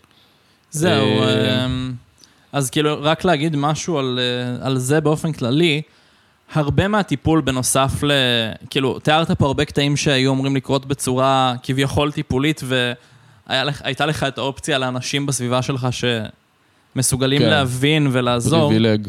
כי זה, כאילו, לא יודע אם privilege לא privilege, השורה התחתונה היא שאנחנו מדברים פה על, אה, כאילו, הרבה מהטיפול ב-ADHD אה, שקשור ברמה הפסיכולוגית יותר, יהיה אה, מה שנקרא תרפיה התנהגותית, שזה לייצר הרגלים דרך כן, הכוונה כזאת. הכוונה ותגמול על הרגלים נכונים ועל כן. התנהגות רצויה. אה, CBT עושה בערך את אותו. דבר. CBT עושה גם את העניין של... אה, CBT זה קיצור של אה, שכחתי. Cognitive Behavioral Therapy. אה, ושם גם כן המטרה היא גם לתגמל התנהגויות רצויות וגם לסייע באופן כללי במודעות לרגשות ולמחשבות. כי כאילו לה- להפוך אותך למודע לרגשות ולמחשבות שלך, שזה גם, כאילו זה מבוסס יותר אה, מה שנקרא מיינדפולנס, שזה גם משהו שהבנתי ש... מהמם. זה משהו שהבנתי שיכול לעזור מאוד. אה, דברים נכון, שקשורים אני גם במדיטציה. נתקלתי בזה. אה, מהמם. ובלי קשר, אני חושב שאחד הדברים שתיארת שהיו מאוד מאוד טובים, ושאני שמח שעשו איתך נכון, כי אני לא יודע איך המצב בארץ, אבל אני לא יודע כמה... אה, כמה מהמחנכים וכמה מהמערכת בארץ עושים את זה נכון, זה אה, הדרכה. ולא הדרכה כמו, אפילו, סליחה, לא הדרכה, הדרכה זה משהו שלא עושים בארץ, נדבר על זה בהמשך, גם יש לי על זה עמדות ברורות. אה, אבל כמה, כאילו, הפכו את הסביבה שבה אתה עובד לסביבה שטיפה יותר, בגלל זה זה נקרא התאמות, גם כי יותר מותאמת לצרכים שלך. כן. שזה מאוד מאוד משמעותי. כאילו, תיארת לפחות שזה מאוד מאוד משמעותי, להפוך את ה... זה כל כך, זה באמת יכול לעשות את ההבדל. זה כל כך כזה לחיות בעולם משלך, באופן כללי, לחוות, לחיות עם הפרעה באופן כללי, זה לחיות במין עולם משלך, כאילו, או לפחות זה נדמה ככה, רוב האנשים מסביבך הם נוירוטיפיקליים, זאת אומרת, אה, לא מאובחנים בהפרעה נפשית כזו או אחרת. לפחות ככה זה פרסיבט, זאת אומרת, יש הרבה שאנחנו בטח לא נדע, אבל גם, גם כאילו מתוך אלה ש, שמאובחנים אתה הרבה פעמים לא יודע, אז אתה חי בתוך בועה כזאת משלך, בקטע של כאילו אף אחד לא מבין אותי, וזאת התחושה, זאת אומרת, אתה לא בא ומתמסכן, אבל, אבל התחושה היא כזאת הרבה פעמים, אני קצת... אה, קצת, קצת מפגר לבד פה, כאילו. זהו, זה כזה. ככה אני הרגשתי, אני אפילו לא אומר כאילו מפגר כסלר, אני הרגשתי באופן אישי מפגר לבד, ככה הרגשתי. כן, זו תחושה אה, שנוצרת, זו תחושה ש... כאילו שכל האנשים מסביבך מצליחים להתמודד עם משהו מסוים בצורה שהיא הרבה יותר טובה ממך, ואף אחד לא אומר לך שהסיבה לזה היא כי המוח שלך בנוי שונה, כולם פשוט מצפים שכזה... פשוט ת, תגיע לקצב, כאילו יאללה, תגביר קצב ותתחיל כן. לרוץ. ו... כן, זה גם, זה גם חלק מהעניין, אתה אומר, אנשים, אנשים אומרים, אה, אה, לא, אבל יש לו חרדה, לא, אבל יש לו דיכאון, ואז אנשים אומרים, אה, אוקיי, אז זה, ואז ADHD זה כזה, טוב, בסדר, אבל שייקח ריטלין, ואז הוא סבבה, לא? זהו, וזה כאילו, וא' כל מי אתה שתחליט בשבילי איך הטיפול שלי נראה. כאילו, מי אתה ש... גם, וגם כאילו, לא, זה לא עובד ככה. זהו, וגם זה לא עובד ככה. אז כאילו, אז כן, אז אני. כאילו, אני באמת חושב ש... כאילו, אני שמח שאצלך זה עבד, כי אני חושב ש... אה, משהו שנגיד לא מדברים עליו הרבה זה התחושת זרות שזה יוצר והרגשות השליליים שזה יכול להביא איתו. כאילו הפן הרגשי של זה הוא מאוד מאוד כבד ומאוד מאוד חשוב ואני לא רואה מקומות שמדברים עליו בצורה, חוץ מדברים שאתה שלחת לי. אה, אני לא אז מצאתי- זהו, אז אני רוצה לדבר על הפן הרגשי, אבל אני רוצה קודם, אם תגיד לי אם אתה מרגיש אה, מסכים עם זה, אני רוצה כזה לדבר קצת על דברים שהם טיפה יותר... אה, טוב, יש לי האמת ששתי דברים ספציפיים, לדבר על, אה, על, אה, על ארגון של זמן ועל גם, גם כאילו סדר וארגון ו, והבלגן הפנימי שלך. רוצה קצת לטאטא את זה, כי זה, זה נושאים שהם מאוד מאוד כאילו, מאוד מאוד פשוטים. אה, ואני רוצה להתייחס אליהם, זה גם, זה גם כזה כולם, כאילו כולם יודעים כזה, ו... אני רוצה כן להתרכז ברגש, אז אני רוצה קודם כל לדפדף מעליהם, אתה מסכים איתי? אה, אני חושב שחשוב גם, כאילו, אני לא יודע מה בדיוק כתוב לך שם, אבל אני חושב שזה גם, כאילו, אפשר לפתוח את הנושא לשיחה ואפשר לדבר עליו גם חצי שעה מבחינתי. כאילו, אני אגיד, נ- תגיב לי מה שאתה... זהו, בוא נ... אה, אז ככה, אז בואו בוא נתחיל עם סדר וארגון. אה, הכוונה, לפחות מה שאני התכוונתי. אני, אני שוב, אמרתי כבר ואני אגיד שוב, מאבד דברים בכל מקום. אני לא... אני שוכח דברים, אני לא זוכר. אה, בטח ובטח עכשיו, אם, אם זה, אה, אני לא יודע מה, אימא שלי אמרה לי, אל תשכח לקחת בדרך לבית ספר את ה... לא יודע מה, מכתב אישור לטיול, אנחנו מדברים, כאילו, מדבר על בחטיבה יסודי, צריך לקחת את המכתב הזה, להביא למורה. סתם, משהו שפעם אחת קורה, אני לא עושה אותו כל יום. לא אזכור, אין סיכוי, אל, אל תנסי אפילו. כאילו, לא אזכור, אני לא יכול, אני לא מסוגל, אין לי זה, אין לי, אין לי כזה שמקליק. עכשיו, ברור שהיום אני לא שוכח, משתדל, קורה לפעמים, אבל אני משתדל לא לשכוח ככה דברים. ויש את השיטות. אה, זהו, אז מה השיטות שעזרו לך, נגיד, עם זה? אם אנחנו מדברים על זה? קו- קודם כל, אני לא יודע אם אתה שמת לב, יש לי פק"לים. אה, יוצא סתם עם חברים, יו- יוצא ל... ל, ל לא יודע מה, ל, יורדים לפאדיז, פאדיז זה בר באילת, לא משנה. טלפון, טלפון בכיס האחורי, ארנק בכיס השמאלי, מפתחות בכיס הימני, וואלה. ואז יש לי גם את ה... לאחרונה אני הארכתי שיער, אז נכנס גם קוקו, הולך ביחד עם המפתחות, ואת המנקה משקפיים בכיס הקטן, וואלה. ו... והם קבועים שם. הם לא יוצאים, ואז אני גם לא שוכח אותם במקומות, כי אני תמיד בודק ככה, זה אוטומטי כבר, בודק ככה שהכל נמצא. אה, ברגע שזה נהיה רוטינה, זה, זה נהיה הרבה יותר קל. אז-. אבל זה צריך להפוך להיות רוטינה, זאת אומרת, לקח קצת זמן, היה לזה גם גלגולים, הייתי פעם מסתובב עם תיק צד, אה, שגם שם היה מקומות ספציפיים ואיך לסדר. אה, הופה, תקלות טכניות, הדבר, התקלה הקבועה שלנו. הנה עוד, עוד שנייה הוא מתחבר, אתה כן. איתי פה? הדיסקורד עשה לי את הדבר הזה שוב. כן, כן, הק- הקבוע. כן. אמ, אני אמשיך. אז כן. בקיצור, אה, אז כן, אז פק"לים שכאלה. אה, אחרת אני לא, כאילו לא, לא מסתדר. גם אפילו כשאני הולך לישון אצל, אצל ליחיה, זה, זה בתיק, יש לי דברים קבועים, אני יודע גם איפה לשים כל דבר, והרבה פעמים נשארים שם אם, אני, אם זה קורה בתדירות אה, גבוהה יחסית. ואז, ואז אני משתדל לא לשכוח. אה, אבל אני בונה אותם, זאת אומרת, לוקח לי קצת זמן, לפעמים אני אשכח אם זה פעם ראשונה, שנייה. אוקיי, אז אתה אה, מדבר על בעצם לבנות... אה, לבנות הרגלים? פק"לים, ובאופן כללי רוטינות. אוקיי. הרגלים זה השיט. אז כאילו לייצר בגלל פשוט... זה כל אתה- כך קשה... כן, לייצר לעצמך, בגלל זה כל כך קשה ל- ל- לצ... אה, לצאת מאזור הנוחות שלך, כי ברגע שאני יוצא מאזור הנוחות שלי, אני לא זוכר דברים, ואני מאבד את עצמי. גם בתוך הראש הבלגן הוא קיים, זה לא רק בחוץ, זה לא דברים פיזיים. כן. בהכרח. אה, אז, אז אני מאוד מאבד את עצמי גם כשאני יוצא מאזור הנוחות. אז כן, אז, אז ליצור לעצמך רוטינות שיקרקעו אותך, אה, ישמרו עליך בפוקוס על הדברים שלך, ואתה יודע איפה כל דבר נמצא. התחושה הזאת של לדעת איפה כל דבר נמצא, קצת כמו שאתה באוטו, ואתה בכל כל הזמן צריך לדעת מי- מימינך, משמאלך, מאחוריך וזה, מין כזה תודעה מרחבית כזאת, גם באוטו, כשיש הרבה שטחים מתים. אה, אז, אז קצת אותו דבר, זה מרגיש לי ככה, להיות מודע איפה הדברים שלי ושאני ברוגע. בגלל זה ימים, הרבה פעמים ימים של נסיעות, קשים לי בטירוף. אני... כאילו, הרגע הזה של לא להגיע למקום ולמקם את הדברים שלי שם, אני עוד לא, עוד לא בין, אה, בין הבית לבין המקום שאליו אני נוסע, חרדות. אוקיי. אה, כן. אבל, אה, אבל כן, אז, אז, אז רוטינות כמה שיותר, רגלים כמה שיותר, זה מעולה. אמ, אה, that's about that. אפשר רגע אה, עוד שאלות קצת בנושא? רק... אה, מהמם, בטח, כמובן. אמ, אוקיי, אז קודם כל, אה, דיברת על... אמ, טוב, לרגשות נגיע בהמשך סתם כי זה נורא חשוב בעיניי. אבל אה, אתה יכול לזרוק, כן.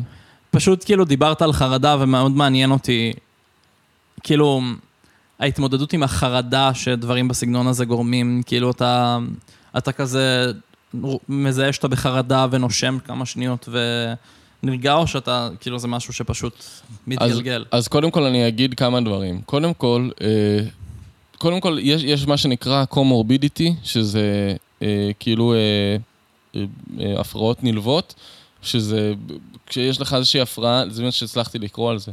כשיש לך איזושהי הפרעה, הרבה פעמים היא תלווה להפרעות נוספות. זאת אומרת, אם אתה עם דיכאון ויש לך גם חרדה ופוסט-טראומה, זה, זה כאילו, זה, זה, זה מרגיש כאילו זה בא בקבוצות, אז גם ב-ADHD זה קורה הרבה, שזה מגיע הרבה פעמים, או אם זה חרדה, או אם זה דיכאון, אגב, או אם זה טיקים. אה, אפילפסיה, אחת המחלות הנלוות הכי... קרו- הכי- אפילפסיה, נכון, נכון מאוד. ל-ADHD, אה, כאילו.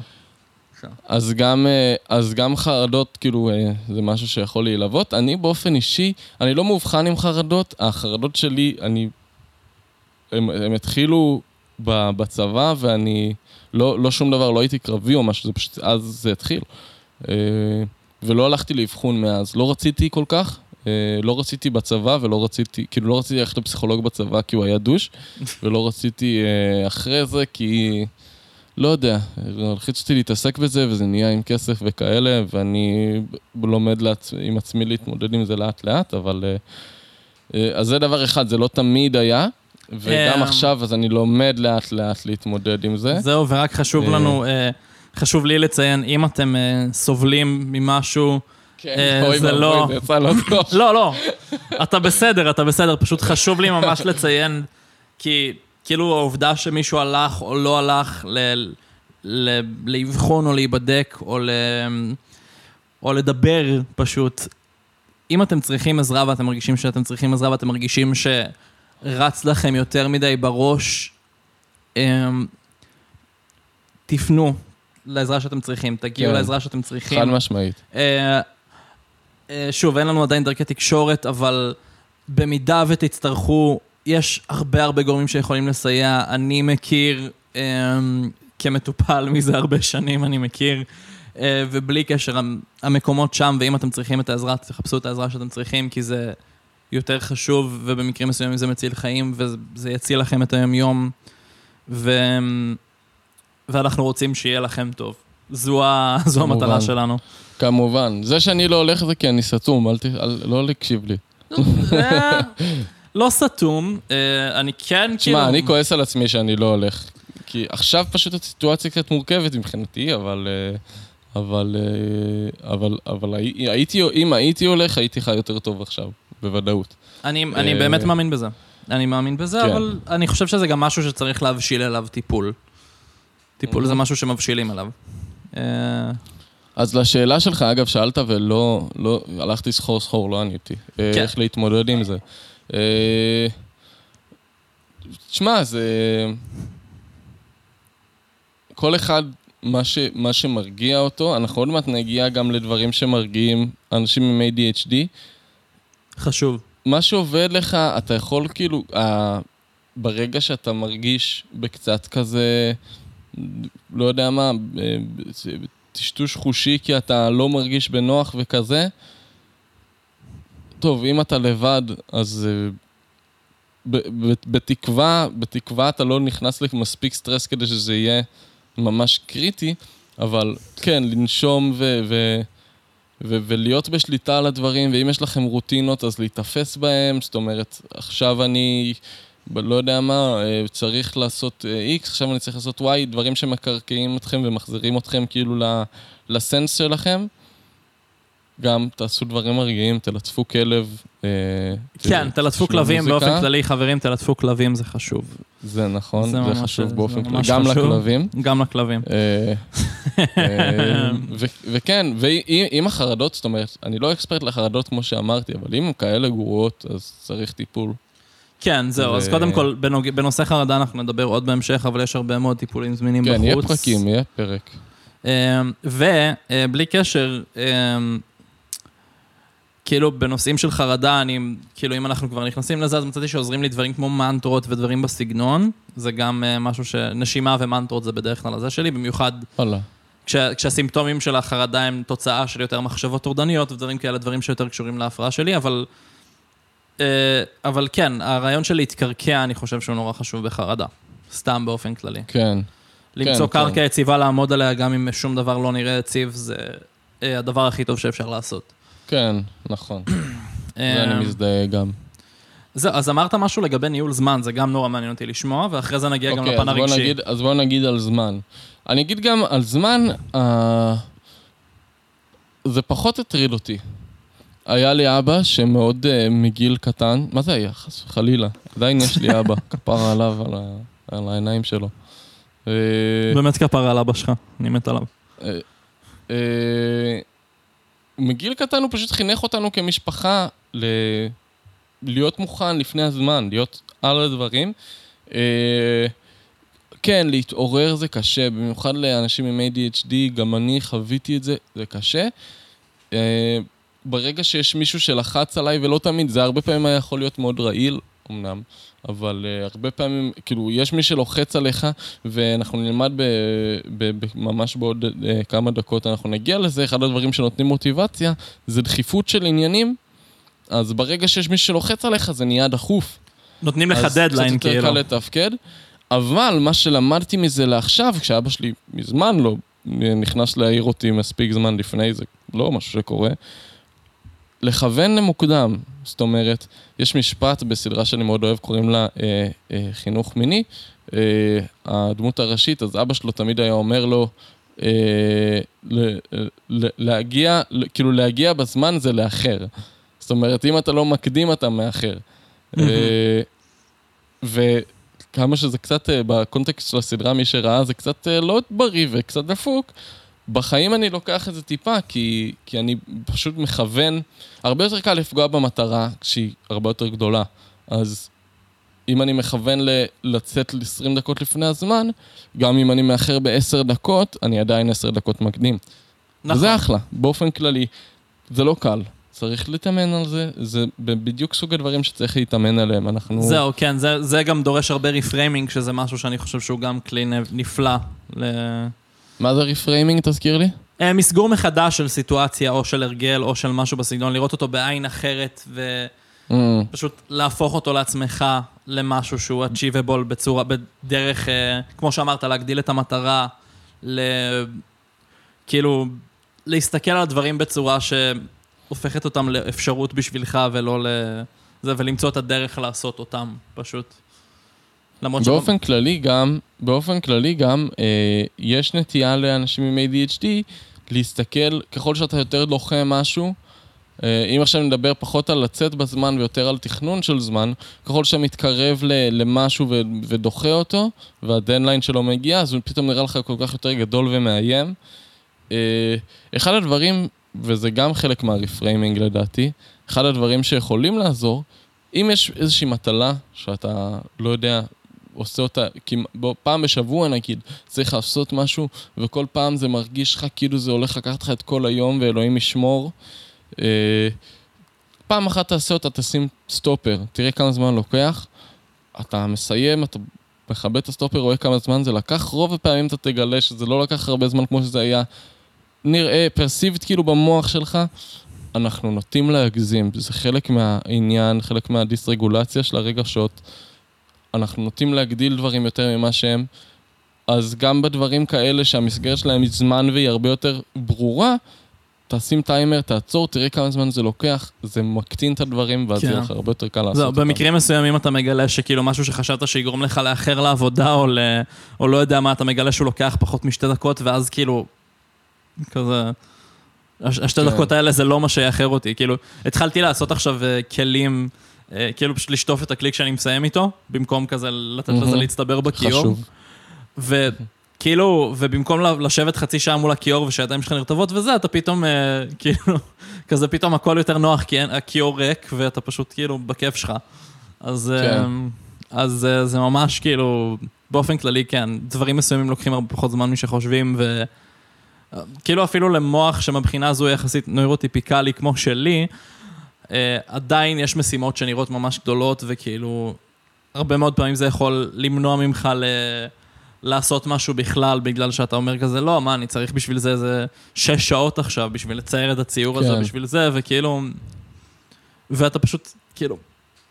זה, זה לא ייקח ככה זמן ואתה סתם מנפח את זה זה- בראש. זהו, רגע, זה- זה עצות, באמת עצות, כל העצות שנגיד זה עצות טובות לכולם, לא רק ל-ADHD guys. לגמרי, לגמרי. ו-and gals. אין, אין, לי, אה, אין לי ADHD, אני לא, אה, לא מאובחן עם שום דבר, עדיין אני מכוון, להג- אני מכוון לצאת, כאילו, מכוון להגיע עשר דקות יותר מוקדם משאני צריך, אני עדיין אה, מודד את הזמן של משימות שאני עושה. אלו דברים שגם גיליתי עכשיו, אני מנסה אותם פעם ראשונה, וגם ל, למוח שלי זה פשוט עושה כל כך הרבה סדר וכל כך עוזר, זה ממש, זה ממש משמעותי. אה, כן. כן, כן, זה, זה, אז כאילו כולם תרשמו, take כן, notes. זהו, טייק נוטס, מאובחנים, לא מאובחנים, זה ממש משמעותי.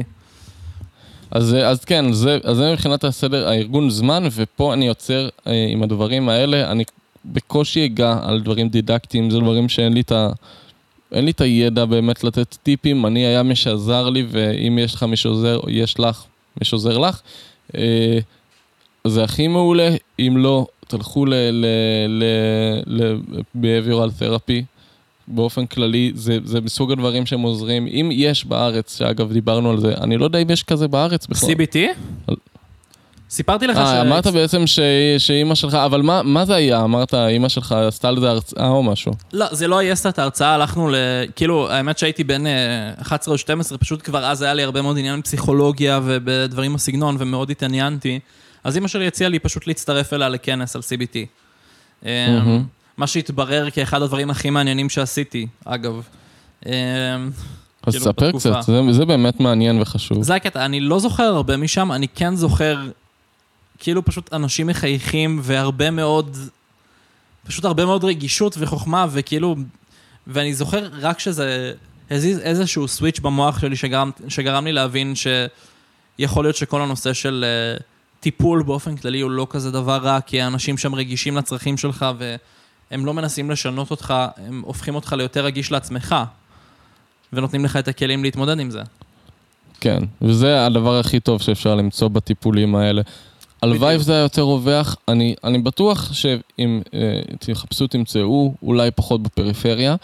אה, אה, זהו, האמת שגם בארץ אני חושב שכאילו הרבה חבר'ה מגיעים לחינוך מיוחד ודברים בסגנון לפני שמציעים להם את האפשרויות האלה.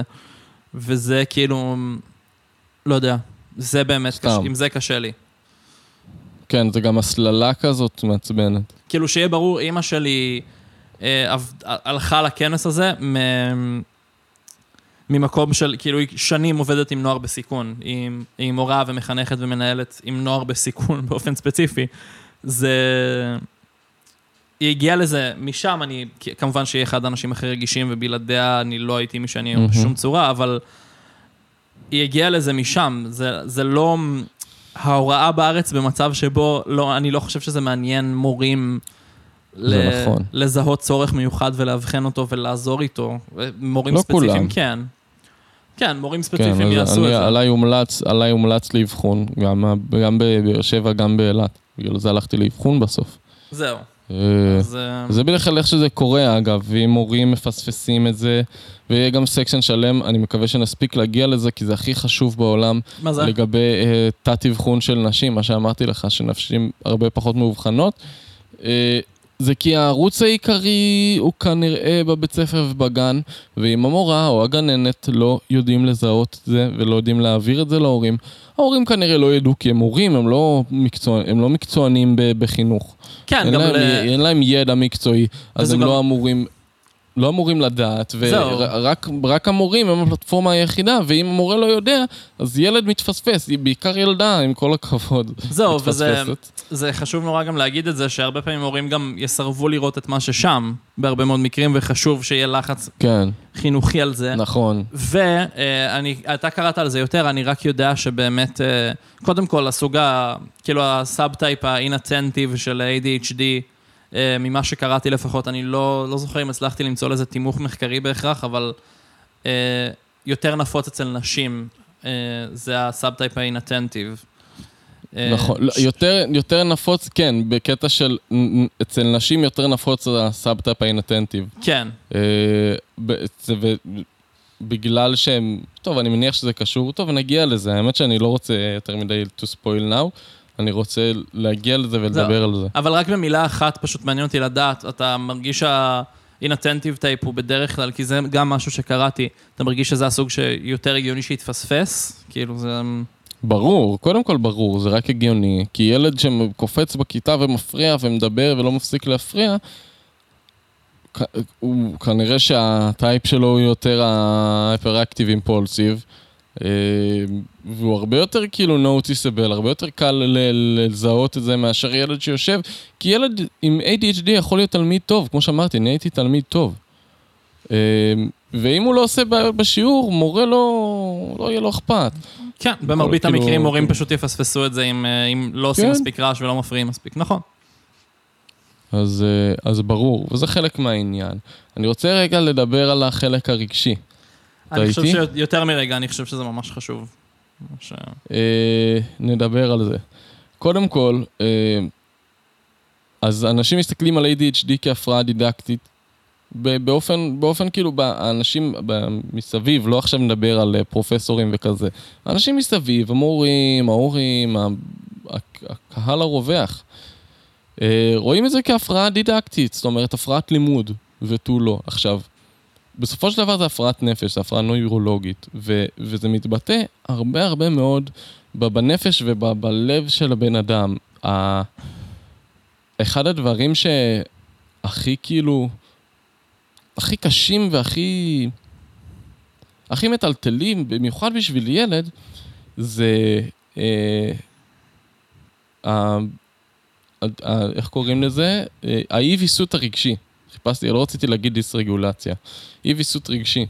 זה אה, לא- זה לא אי, זה-? כאילו אם אתה מתרגם דיס זה יותר אה, הפרעות בוויסות הרגשי, לא בהכרח אה, אוקיי, היעדר סבבה. מוחלט. אז זה אז- גם נראה לי כן. המשגה נכונה יותר. אוקיי, אז כן, אז, אז דיס ויסות רגשי. כן. ב- באנגלית קוראים לזה אה, emotional, emotional dysregulation. כן. אה, ומה זה אומר? זה בסופו של דבר, אה, במשפט, זה אומר שאנחנו אומנם חווים, בעלי ADHD חווים את, הרג... את אותם רגשות כמו שכל בן אדם אה, חווה, את אותם רגשות בין אם פשוטים ובין אם מורכבים, רק שאנחנו חווים אותם הרבה יותר בעוצמתיות. זאת אומרת, כל דבר הוא גדול, כל רגש הוא לבנה, ו... וזה פשוט כי המוח שלנו לא יודע, אה, לא יודע, לב... כאילו הוא יודע, אבל הוא מתקשה לווסת את הרגשות האלה. אה, ואז יש גם, מת- מתלווה לזה כל העניין של אה, להגיב באימפולסיביות, שזה חלק גם כן מההפרעה. כן, זהו, אי ויסות אה, תגובתי גם, כאילו, בעיות בוויסות כן. תגובתי זה גם עניין, כי זה כן, כאילו אם אנחנו מדברים על העונה הפרונטלית, אז זה כן מה שקשור יותר בוויסות מאשר בתפקוד פרופר. אה, בין אם זה. ויסות של תשומת לב, ובין אם זה ויסות של תגובה. וחשוב לציין שזה אזור פיזי במוח שמתפקד בצורה שונה. זאת אומרת, ולכן זה, זה כאילו, ולכן חשוב להבין שזה, זאת אומרת, זה ויסרלי, זה קיים ברמה הפיזית. זה לא שאני, כן. אה, זה לא שאני כאילו ממש כועסי עכשיו, אז אני בועט בדלת. זה, כן, זה, זה, זה אשכרה הפרעה. זה, זה, זה באמת עניין, אנשים כאילו מפספסים את זה, ש...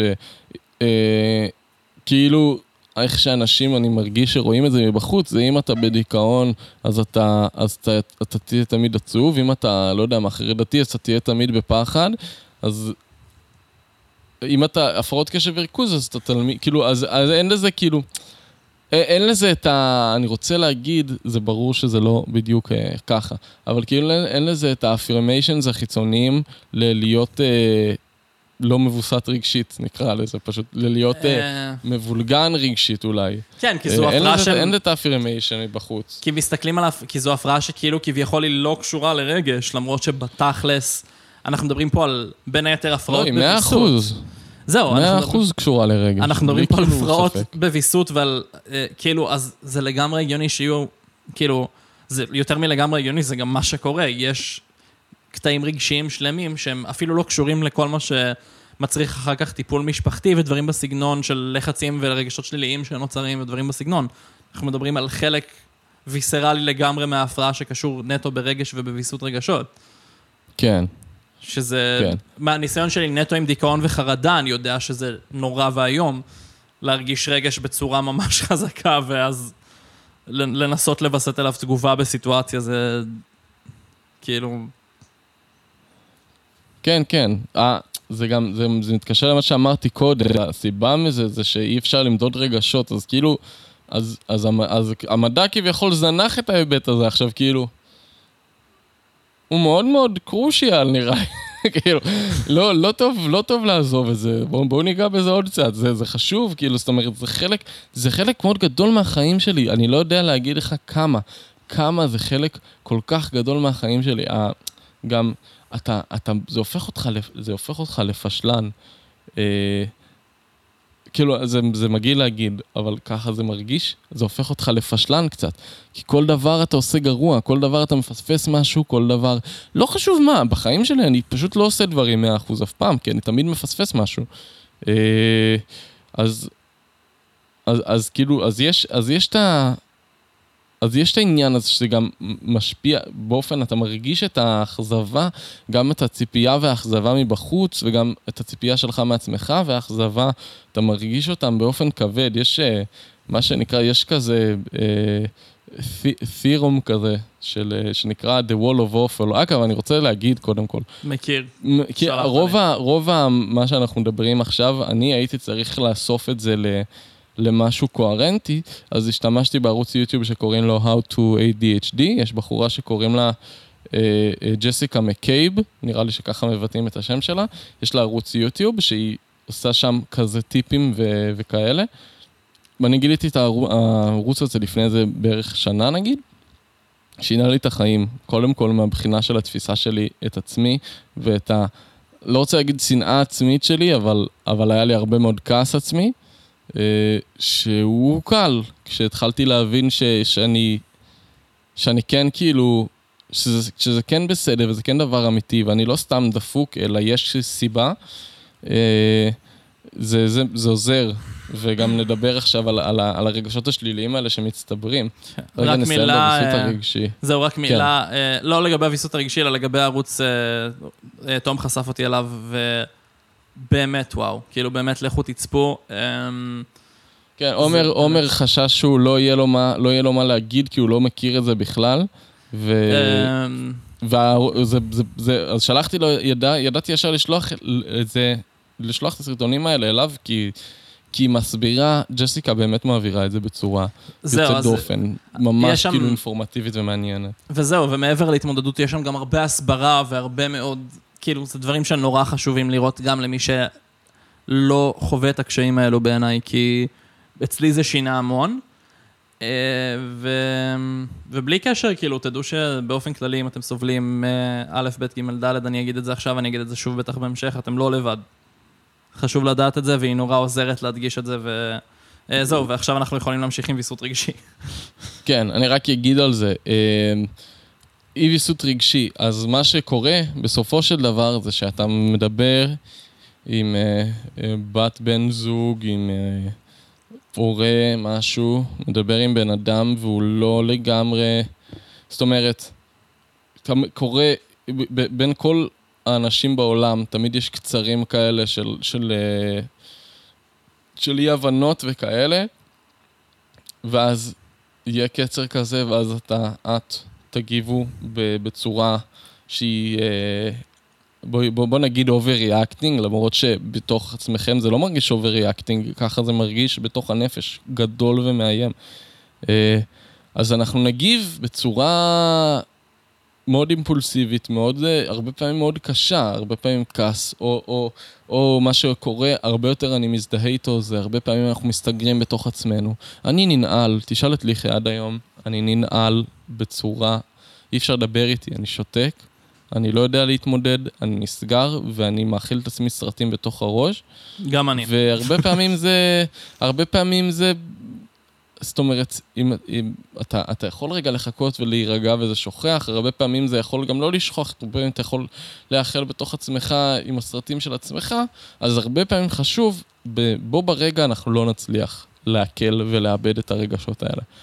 אז רגע להירגע, רגע ל- לנשום, אם צריך to disengage מהסיטואציה, אז to disengage זה הרבה יותר, אה, הרבה יותר חשוב, כי יש, אה, באיזשהו שלב יהיה נקודת אל חזור שבו אי אפשר כבר to disengage, אתה כבר יותר מדי משוחרר ו-all out, ו- וזה יכול, אה, אתה יודע, ריבים וקללות ולא כיף.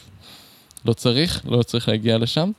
אז to disengage, לנתק את עצמך מהסיטואציה, לשבת לבד, להירגע, כשאתה רגוע תיגש לזה שוב. והיא גם בסרטון ספציפית על האי ויסות רגשי, היא לעשות אה, יומן רגשות כזה. שאתה רושם בו ממש מה קרה, מתי זה קרה, איך זה גרם לך להרגיש, איך הגבת, מה ההשלכות של התגובה.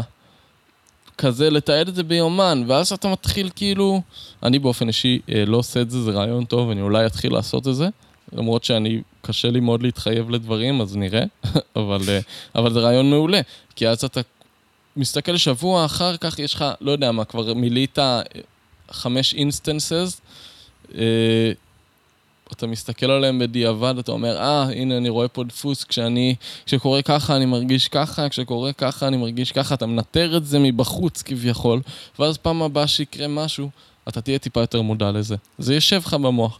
לא כן. תמיד זה יעבוד, אבל זה עוזר. אבל בטוח. אה, שוב, אה, משהו שכולם יכולים להשתמש בו, משהו שאני אישית אה, מתכוון כמובן. להשתמש בו. ובאופן כללי, אני חושב שהעלית פה נקודה מאוד טובה בהתמודדות עם רגשות. באופן כללי, אני חושב שב-ADHD, במיוחד בהתחשב בדיסרגולציה, אנחנו מדברים פה על בעצם לייצר מודעות בתוך עצמך לזה, כי מתוך מודעות בדרך כלל תוכל להיווצר האופציה, זה פותח חלון לשינוי של תגובה. כי כשאנחנו מדברים על, dys, על דיסרגולציה, גם של רגשות וגם של תגובה לרגשות, אנחנו... כאילו, הרגש מרגיש כמו פח הרבה מהזמן, אבל מה שיכול להפוך את הכל להרבה יותר גרוע זה הרבה פעמים acting on it ולעשות את הדבר הלא נכון ולייצר mm-hmm. איזה כדור שלג. כן. אמ, אז, אז עקרונית אני חושב שזה משהו שבאמת יכול להקל על הרבה אנשים, פשוט הקונספט של לעשות מודע לרגשות שלך, למחשבות שלך, להבין מי אני, מה אני חושב, מה קורה איתי, למה אני מרגיש ככה, איך אני מגיב כשאני מרגיש ככה, זה משהו ש... כאילו ניטור, נטול ביקורת, חשוב להגיד, לא לבקר את עצמך, לא לכעוס על עצמך, אלא להסתכל על זה מהצד ולהסתכל על זה בהבנה מוחלטת. Mm-hmm. כן. אז ממש ממש חשוב. כן, אגב, לשאלה איך להירגע. אה, אז אמרנו קודם, לטפו כלב. כן. קודם כל כן, האמת שזה... אם יש משהו אחד שאנחנו רוצים שתיקחו מהפרק הזה, תלטפו כלבים. כן. זה חשוב. מבין כל הדברים. זה ממש חשוב. אה, בוא נדבר על ה-wall of awful שהזכרתי. לא ידעתי איך לקרוא לזה, אתה יודע. אה, קירה באסה. לא יצאת לזה, קירה באסה. קירה באסה זה מעולה, וואו. מצלצל דומה. קירה באסה זה מעולה, איך לא שאלתי אותך קודם. כן, אז קירה באסה. קירה באסה זה מטאפורה של אה, דוקטור אה, ברנדן מהן, שהוא התארח באחד הסרטונים של, ג'סיקה ונתן שם הסבר, אני פשוט תלשתי את זה משם אה, כמעט כמו שזה, כי זה, וואו, זה מושלם איך שהוא מסביר.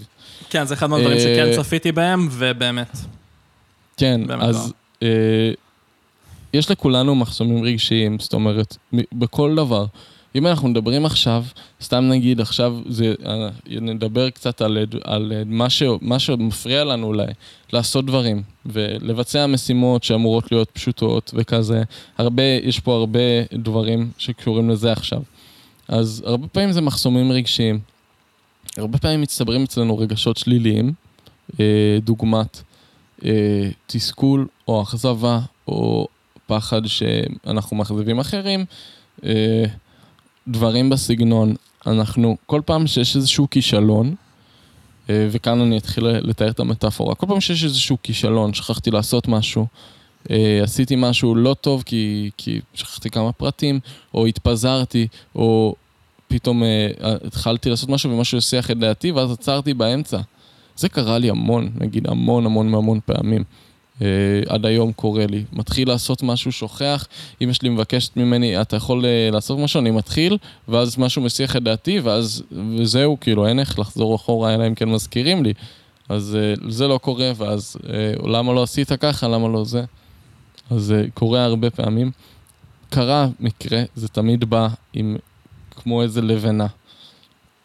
לבנה שבאה וניצבת כזה מולך, והלבנה הזאת של הכישלון מגיעה ביחד עם לבנה של האכזבה, וכל פעם שיש איזשהו מקרה כזה או קצר כזה, אז זה בא עוד כמה לבנים של תסכול ושל, אה, כמו שאמרתי קודם, אה, אה, לא יודע מה, פחד מדחייה ו- ו- ו- ושל אימפולסיב, כל, כל, כל משהו כזה שלילי שקורה או שאנחנו חשים, אז הוא יוצר איזושהי לבנה שבונה בסופו של דבר קיר. והקיר הזה, הקיר של הבאסה, הוא עומד בעצם בינינו לבין המשימה שאנחנו צריכים להשלים. אז פעם הבאה שאני ארצה, לא יודע מה, לשטוף כלים, אז יש מולי קיר רגשי ענק שאין לי איך לעבור, הוא גבוה מדי, הוא, אה, כמו שברנדן אה, מהן אמר, הוא אה, infinitely wide, זאת אומרת, נמשך לנצח לצדדים, אה, והוא יודע את זה כי הוא המציא אותו, זה מה שהוא אמר. כן. אה, אם אתה ממציא את הקיר, אתה יודע ש... כן. ככה עובד. אז, אה, אז עכשיו יש קיר ענק של לבנים בינך לבין מה שאתה צריך לעשות, לך תעשה אותו עכשיו. אז uh, בגדול יש, יש חמש דרכים להתמודד עם הקיר, כמו שהוא אומר. אז שתיים מהן לא, לא, לא יעילות, לא עובדות. השלישית עובדת, אבל היא לא בריאה, והרביעית וחמישית הם ה-go-to. Uh, אז אנחנו נתחיל עם, ה, עם השתיים שלא עובדות. Uh, הראשונה זה לבהות בקיר, לשבת ולבהות בקיר, זה פשוט, אתה לא, אה, אתה לא engaging עם הקיר, אתה לא עושה שום דבר כדי לעבור אותו, ברור שזה לא יעבוד. הדרך השנייה זה לרוץ מסביבו, וכמו שאמרנו, הוא אה, אינסופי לצדדים, אז אין לך איך לרוץ מסביב.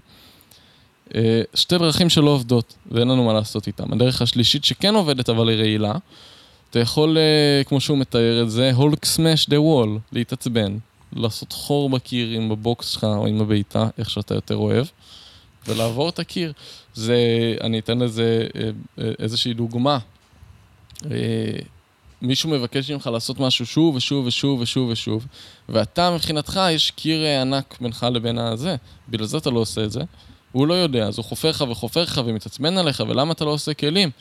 למה אתה לא עושה כלים? אז אתה מתעצבן עליו, יאללה, קוסומו, אני אעשה את הכלים. ואז אתה הולך ועושה את הכלים, ואתה עצבני תוך כדי שאתה עושה את הכלים. לא בריא. הרבה פעמים זה, זה, אתה פוגע כאילו במערכת יחסים עם בן אדם שאתה ככה רב. כאילו מבחינתו, מה, שיעשה את הכלים, איזה כפוי טובה. אתה כן, מבחינתך זה אחרת. וכאילו שברת את הקיר זה לא אומר שהחור נשאר שם. עכשיו יש לך עוד עשר לבנים נכון, של כעס שמתווספות. כזה, על כל קיר כזה ששברת, אתה מקבל עוד איזה שלוש אולי, לא יודע. זהו, זה הוא לא בדיוק. אמר, זה אני הוספתי.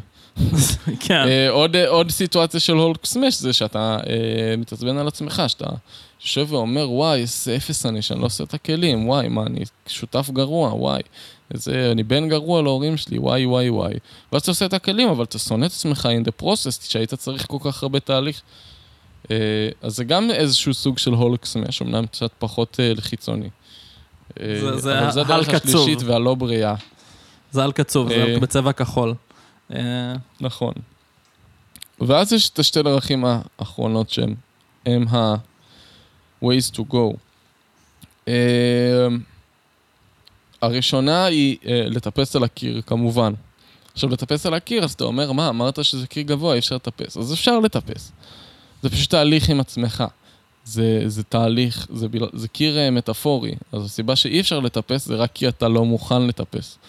אבל ברגע שאתה אומר לעצמך, אני מטפס, זה יכול להיות, אני, אה, לא יודע מה, עובד עם עצמי רגשית על... אה, זה, זה יכול להיות כל דבר, נתתי שטיפת כלים כדוגמה, אבל זה יכול להיות כל דבר, כמו לשלם דוח חנייה או לעשות אה, שיעורי בית. לפעמים יכול להיות סתם כאילו משהו מעיק שאתה צריך לעשות, ולמרות שזה כביכול קל, אז אתה צריך הרבה עבודה נפשית כדי לעשות את זה, אתה צריך לעבוד עם עצמך. יכול להיות שאתה פשוט טוען אנרגיה, שאתה, נגמר לי כרגע, סיפסתי על איזה שלוש קירות אתמול, אז היום אני חייב קצת מנוחה. וזה בסדר, צריך לדעת שלפעמים הגוף שלנו והמוח שלנו צריכים מנוחה. אם נכריח אותם, זה סתם יהפוך לעוד קייס של הולק uh, סמאש. Uh, אז זה בסדר גם כאילו לחכות של... להיטען, כדי שתוכל לטפס על הקיר. Uh, וזה הדרך הכביכול הכי בריאה. כי בסופו של דבר, כשאתה עובד על דברים ואתה מטפס על הקיר, אז לא, מוס... לא מתווספים לך עוד קירות, כי עבדת על זה כבר, ואז הקיר מפסיק להיות שם.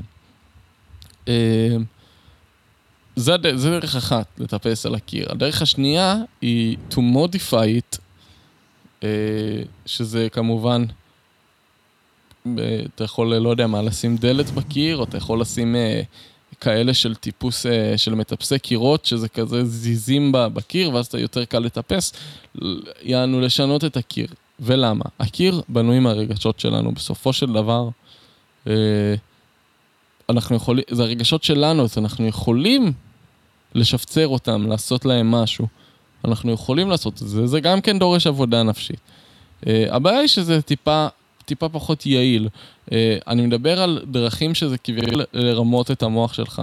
אתה, לא יודע, אנחנו נדבר uh, בקרוב על מה הופך uh, דברים למעניינים בשבילנו, uh, אבל אתה יכול uh, להפוך את זה למעניין, או, ל, או לקחת את המשימה הזאת ולעשות אותה uh, בדרך איזושהי...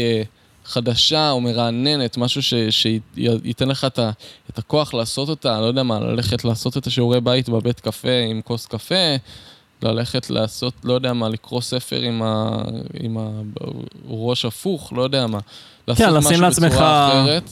לשים לעצמך אלבום חדש שלא שמעת באוזניות בזמן שאתה עושה כלים. זה יכול כאילו. להיות מאוד זה, זה יכול להיות מאוד זה. הרבה פעמים, אה, לא יודע מה, צריך ללכת לחדר כושר ואתה לא במוד, ואז פתאום, אה, כמו, ש, כמו שברנדון מתאר את זה, ברנדן, סליחה, מתאר את זה, אה, פתאום יש אה, eye of the tiger ברקע ואתה פתאום נכנס למוד. כי המוזיקה משנה לנו את הרגשות, זה מאוד מאוד הגיוני. נכון. זה לא משהו שאתה עשית בעצמך, זה משהו שקרה מבחוץ. אבל היא שינתה לנו, היא בעצמה עשתה לנו modification לקיר, ועשתה כן. הרבה יותר קל לעבור אותו, לעבור דרכו. אה, אז זה גם איזושהי דרך, לא תמיד זה חייב להיות עבודה נפשית כאילו מסיבית שתעזור לך להתגבר על כל העניין. הבעיה שזה לא, זה לא פתרון, זה לא פתרון תמידי, זה כל פעם משהו אחד. אז פעם הבאה אתה צריך למצוא עוד, לעשות עוד פעם את המודיפיקיישן הזה, למצוא איך אחר. ולפעמים נגמר הרעיונות, לפעמים אתה לא יכול כל הזמן לרדת לשתות קפה, זה לא, לא בדיוק אבל זו עובד. בהחלט, אה, זו בהחלט דרך להתמודד גם בימים שבהם כבר אין לך את האנרגיה, וזה כן. לא... נכון. to push through פעם אחת, אם אתה צריך את, ה, את, ה, את, ה, את, את, את כרטיס מעבר הזה. כן, את האקסטרה זה פשוט כדי להמשיך לתפקד גם כשזה נראה כמעט בלתי אפשרי. זה מאוד הגיוני ואני חושב שמאוד עובד ומאוד עוזר. כן. עכשיו, הקטע, ש... הקטע בקיר הזה, זאת אומרת, אמרנו הרבה דברים, אבל לא ממש נתנו פתרונות. הרבה מהפתרון הוא להבין שיש קיר. ברגע שאתה יודע שיש קיר, הרבה יותר קל להתמודד עם הקיר. אז כמו שכדי להתגבר על בעיה, צריך לדעת קודם כל שיש בעיה. אז אותו דבר עם הקיר, הקיר הוא בעיה. וברגע שאתה יודע שיש קיר, א', הרבה יותר קל לך לא לשפוט את עצמך. כי אתה מבין שיש סיבה. ו- ונכון, זה מטאפורה, וזה הכל נורא טוב ויפה, ואנחנו מציגים את זה יפה מאוד, אבל, אבל בסופו של דבר, צריך להבין, המוח שלנו בנוי בצורה מסוימת, עם, עם המטאפורות האלה כל כך עוזרות לנו בגלל שאולי כביכול הן שם. זאת אומרת, זה לא חייב להיות בדיוק בצורה הזאת, אבל, אבל, אבל הם שם. אם מאיתנו לא הרגיש שהוא תקוע מאחורי קיר וצריך לעבור אותו ואין לו חסר אונים מולו, זה שם. וברגע שאתה יודע שיש קיר, אתה גם יודע שאפשר לטפל בקיר. ו- וזה הרבה יותר קל, וברגע שאנחנו נפסיק לשפוט את עצמנו, אז כל לבנת כישלון כזאת תהיה הרבה יותר קטנה. אה, כן. כמה שפחות נכעס על עצמנו ונשפוט את עצמנו ונקבל דברים בק- בקושי, זה יהיה יותר קל לפעם הבאה.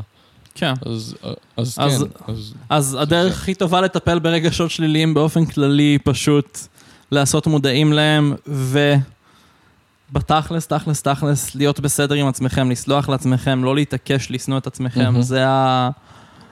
זה נראה לי טייק אווי נורא חשוב גם כן. נכון. בשורה התחתונה, וזה- התחתונה, זה, כן, זה גם, זה גם, אנחנו נחזור לזה הרבה.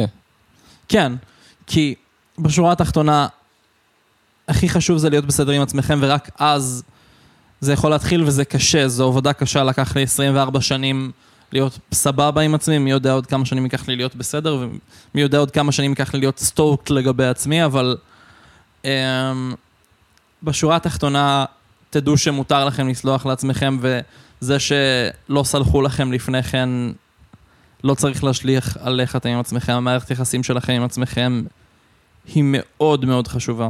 אולי אפילו יותר חשובה מהרבה אחרות, אז תהיו בסדר עם עצמכם, תדברו אל עצמכם יפה. ת... אתם חשובים. נכון. אה, נמשיך למוטיבציה. אה, כן, מוטיבציה זה עניין. הרבה, הרבה פעמים יכעסו עליך מבחוץ, עליך, עלייך, מבחוץ, אם זה ההורים, אם זה המורים, אם זה כל חברים, כל דבר, בני זוג. אה, כאילו, זה בסדר, כאילו, אתה, אתה לא עושה דברים, ואנשים מסביב לא רואים את הסיבה. והרבה פעמים זה עניין של מוטיבציה. אנחנו לא מקבלים מוטיבציה מדברים כמו שכל האנשים מקבלים. זה לא, זה לא עובד ככה. המוטיבציה שאנחנו מקבלים, ומוטיבציה זה דבר הכרחי כדי לבצע משימות. אתה לא תעשה משימה אם אין לך את המוטיבציה אליה. גם ברמה הכי בסיסית. וגם אם אין לך מספיק, מספיק מוטיבציה, אז אם זה חשוב לאנשים רגילים, אם זה מספיק חשוב לך או מסביבך, אז, אז זה מה שייתן לך את המוטיבציה. אם אנחנו נסתכל על זה כמו איזשהו גשר שמגשר בין הצורך לעשות משהו לבין העשייה. אז הקרשים, השלבים של הגשר, זה המוטיבציה שלך, ואם אין לך מוטיבציה אישית, אז וזה חשוב בכל זאת, אז, אז זאת המוטיבציה שלך, זה מה שמוסיף לך. הבטחתי לאנשים שאני אעשה את זה, זה חשוב לי לקריירה, זה דברים שייתנו לך מוטיבציה. אנחנו כ-ADHD people, לא, זה לא נותן לנו את המוטיבציה, אנחנו, אין לנו את אותם כמות של הקרשים, זה לא קורה.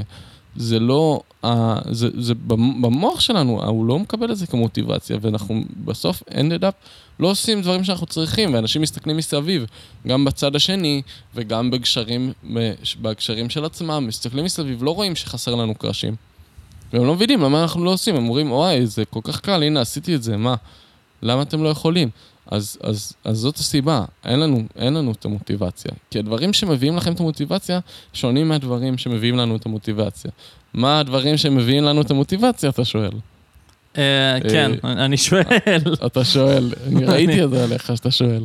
אה, אז שלושה דברים שיכולים רגע, וגם אתם יכולים לראות, אם תתרמו, לא, אין לנו. אנחנו לא- נשתדל לא להתחיל, יום אחד נתחיל לצלם את זה כשנרצה. אולי. ואז, כשתרצו לשלם לנו... אז. אז סתם, אנחנו לא רוצים כסף, תודה. עומר שלושה, תהיה בריכוז. כן. אה, זה הנושא. זה יפה, כן, כן, סליחה, כן. אה, שלושה דברים שיכולים לתת לנו מוטיבציה. והדבר שהכי פשוט והכי obvious, וברור שגם מסביב אנשים אה, יראו את זה כסיבה לכעוס. דברים שמעניינים אותנו, אה, תחומי עניין שלנו, אה, תחביבים שלנו. הכי פשוט, למה אני יכול להתרכז שעות שיחלוף, שיחלפו שעות בזמן שאני משחק בסוני או שאני עושה מוזיקה על המחשב? חולפות שעות, אני לא שם לב בכלל. אה, כי זה מעניין אותי. ברור שאני אצליח למר... לרכז, לרכז את עצמי בזה. זה מעניין אותי. ככה המוח שלנו עובד. בסופו של דבר, הדברים שמעניינים אותנו יוצרים לנו גירוי במוח, וזה מה שאנחנו צריכים. בסופו של דבר, גירוי במוח, גם על זה נדבר. אה, דבר שני, דברים שהם דחופים. ודרך אחת אה, לעשות דברים דחופים זה לדחות אותם, וזה לא כזה בריא, לא מומלץ, אבל יש דרכים אחרות לעשות אה, דברים שהם דחופים. למשל מיני דדליינים כאלה? כן, נגיד, טוב, המורה שלך נותן לך במקום, אה, תעשה את העבודה הזאת, צריך להגיש עוד שלושה חודשים, אז אתה לא תתחיל אותה לעשות עד עוד חודשיים וחצי. אבל אם הוא יגיד לך, אה, כל שבועיים יש משהו מסוים שצריך להגיש, דברים הרבה יותר דחופים, אז אתה תעשה את הדברים בזמן. כן. אה, אז אתה יכול, אתה יכול גם לשחזר את זה עם עצמך, זאת אומרת, יש לך משהו שאתה צריך להגיש או צריך לעשות, ויש לך כזה שבועיים, שלושה, אז עד יום ככה וככה אני חייב לסיים את זה, עד יום ככה וככה אני עושה את אז, זה. אז, אז נגיד זה רעיון שהוא כביכול טוב, אבל הרבה פעמים זה פשוט לא עובד מספיק על המוח שלנו. כי אם אין באמת מישהו שיחזיק אותך אקאונטבל לזה, אם אתה לא אומר למורה שלך, תקשיב, ת, תדאג שאני מגיש את הדברים האלה ככה, אז אתה, אז אתה יכול כאילו לדפדף את זה, כאילו. אז צריך גם account... צריך, צריך גם accountability, סבבה. בדיוק. אה, אגב, דברים שמעניינים אותנו, לא אמרתי על איך, איך לעשות דברים שלא מעניינים אותנו, שיעניינו אותנו. אמרת, אמרת. קודם, לשים, אה, לשים אלבום, שאתה, אלבום שאתה אוהב לשמוע או משהו. דרך מעולה, כאילו, אם אתה תגיד עכשיו, אוקיי, אני צריך לעשות שיעורי בית, ולא בא לי, אז לא אבוא לך. אבל אם תגיד עכשיו, וואי, אני עכשיו הולך לשמוע את האלבום הזה, שאני ממש ממש אוהב לשמוע אותו מההתחלה ועד הסוף, וזה הפרק זמן שאני מתכוון לעשות את זה, אז תתרגש לעשות את זה, גם אם בדרך אתה עושה שיעורי בית. אה, זהו. זה עובד, זה עובד, לי זה עבד, וזה נשמע קצת מוזר, אבל זה עובד. זהו, זה אה, למצוא משהו שיש לך תשוקה אליו ולערבב אותו בתוך ה... כן, כן. אז אה, כן, כל אחד, כאילו, מה שמעניין אותו כמובן. או להפוך את זה למאתגר יותר מלעשות שיעורי בית, כי זה הרבה פעמים כזה... כאילו למאתגר בצורות שזה מע- שמעניינות אותך להיות מאותגר בהן יותר נכון, מאשר... כן. כאילו... כן. כן, כן, בגדול לשלב את זה בתחומי עניין שלך, זה הרבה פעמים עובד. אה, אגב, לא רק זה, גם אה, דברים שהם כאילו חדשים ומרעננים, גם אמרתי קודם. אה, גם כן יכולים מאוד מאוד לרכז אותנו ולעניין אותנו. דברים שהם פשוט יותר, לא, לא, כאילו משהו, משהו חדש. הרי גם משחק מחשב שעכשיו אתה תשחק בו חצי שנה, בסוף, אתה יודע, אתה מפסיק, אתה מתחיל להשתעמם ממנו, למרות שהוא העסיק אותך כל כך טוב עד עכשיו. כל כן. פעם שאתה קונה משחק חדש, אז הוא מעניין אותך יותר. אה, זה גם נכון לדברים אחרים, זאת אומרת, אם אתה לומד נושא חדש, זה יכול לעניין אותך פתאום. אבל זהו. אה, לא תמיד, אחד- כמובן. אחד הדברים שהכי גרמו לי לחשוב שאולי... אה, אחד המאפיינים הכי ADHD, אם נקרא לזה לגביי, זה שאני כל הזמן מוצא נושאים חדשים להתעסק בהם. אני רק בשנים האחרונות הצלחתי ל- למצוא את עצמי מתעסק בנושא ליותר מחצי שנה, שנה. אה, אז זה גם עניין, כאילו, ואני חושב שיש נכון. לזה הרבה מאוד... אני חושב שזה... זה, זו לא מגבלה, אני חושב שזה להפך. אני חושב ש...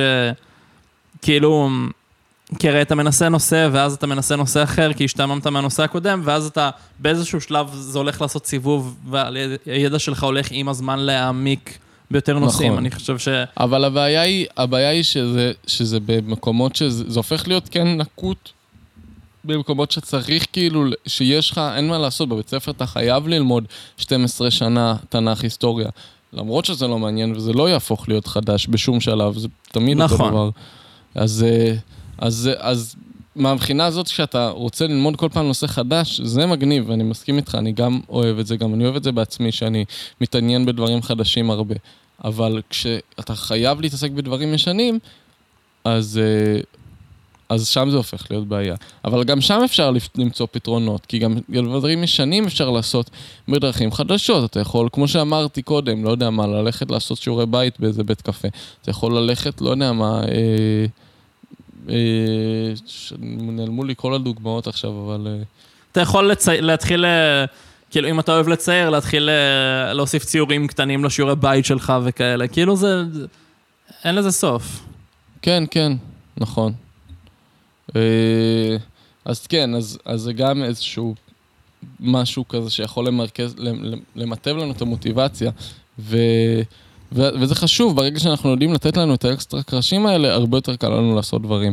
וזה כנראה יהיה עדיין יותר קשה, אבל בסוף אנחנו נעשה את הדברים, וזה שאנשים אחרים עושים אותם מהר יותר, או, או יותר אה, קל להם להגיע לזה, זה לא אומר שאנחנו פחות טובים, זה בסדר. אנחנו צריכים לעשות את הדברים בדרך שלנו. כן, המוח אה, בנוי וזה אחרת. בסדר. המוח פשוט בנוי אחרת, וזה אולי הדבר הכי לגיטימי שיש. אנחנו לא יכולים להתנהג כאילו יש איזושהי נורמה לאיך שמוח בנוי, זה לא... כאילו... אנחנו צריכים להתחיל לקבל מוחות שבנויים בצורה אחרת כחלק מאיתנו, ולא לבנות את זה בצורה שמותאמת לצורה ספציפית שבה אנחנו היינו רוצים שמוח יעבוד. זו הבעיה שרוב המערכות עושות, והיא... בעיה בעייתית, אין ספק. כן. כאילו, for lack of better words in general. אה, טוב, דיברנו הרבה אה, על, אה, על הרבה דברים, ואנחנו רוצים להמשיך, אבל אנחנו אה, לעשות המשך יבוא, כמו בטיקטוק. כן, האמת שזה היה... התוכנית בהתחלה, כשישבנו ודיברנו על איך לעשות את הפודקאסט, הייתה שאנחנו חותכים בשעה וחצי גג, אנחנו כבר שני פרקים ברצף עוצרים איפשהו בשעה וארבעים, שעה ושלושת רבעי. כי יש לנו נכון, הרבה אבל מה זה להגיד. בסדר, כן. זה בסדר, ויש אבל- לנו הרבה מה להגיד. בנושא הזה ספציפית לא סיימנו את כל מה שיש לנו להגיד, ואנחנו באמת נאלץ... אה, לעשות המשך. לעשות המשך יבוא, זה יהיה שבוע הבא, אל דאגה. כן. אה, וזהו, ואנחנו נורא נורא... אה, אני חושב שבכל פרק, ש... בכל דבר שמדבר על בריאות הנפש באופן כללי, אני חושב שאחד הדברים שהכי חשוב לעשות זה לסגור ב... אמ, הרגשות שלכם ולידים, ומה שאתם חווים ולידי לגמרי, והכל תקף, והכל יהיה בסדר. תחפשו את העזרה שאתם צריכים אם אתם צריכים אותה, זו לא בושה. אמ, ואל תיתנו לאנשים לשנות את מה שאתם חושבים על עצמכם ואת מה שאתם יודעים על עצמכם. אה, כי אתם אחלה.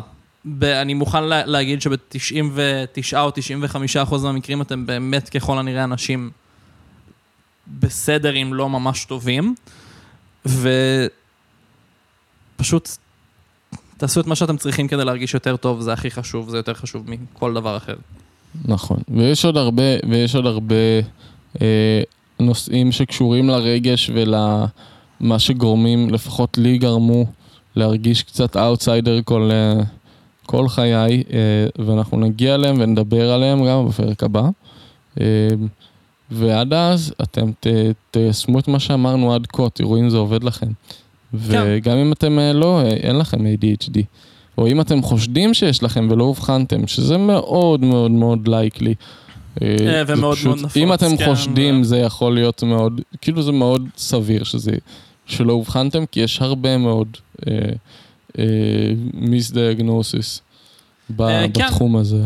אבל פשוט אה, בתכלס, תכלס, תכלס, שימו לב לאיך אתם מרגישים. אם אתם לא יודעים, תקראו, שימו לב. ואם אתם uh, במקרה אנשים מבוגרים שמאיזושהי סיבה החליטו להקשיב לשני בני 20 ומשהו מדברים על, על נושאים שהם. לא מבינים מהחיים שלהם, uh, אז אתם רואים, אם אתם רואים שהילדים שלכם חווים דברים בסגנון, מאוד חשוב. תתפסו את זה מוקדם, זה, כן. זה משמעותי. ליצור נכון. הרגלים זה הרבה יותר קשה לבן אדם לעשות בעצמו, וזה הרבה יותר קשה ככל שמתבגרים. ת... נכון מאוד. נכון מאוד. וזהו, ו- ואנחנו סיימנו, עומר. כן, ועוד אין לנו ערוצי עוד תקשורת. עוד אין לנו ערוצי תקשורת, אבל כש... כאשר יהיו, אה, יכול להיות שכשהפרק יתפרסם כבר נחשוב על משהו. אה, נשמח לשמוע את כל מה שיש לכם להגיד, את כל המחשבות שלכם, חוויות, אה, תגובות למיניהן. אה, זה מאוד מאוד חשוב לנו. לי. לפחות. אני, אני אדבר בשם עצמי. גם לי, כמובן. טוב, זהו, סיימנו, זהו, אז זה היה TBD פודקאסט ADHD part 1 מסתבר. מסתבר, תודה כן. שהקשבתם לנו. נכון, אני הייתי תום, אני הייתי עומר. וזה היה TBD פודקאסט, ביי. ביי, תודה.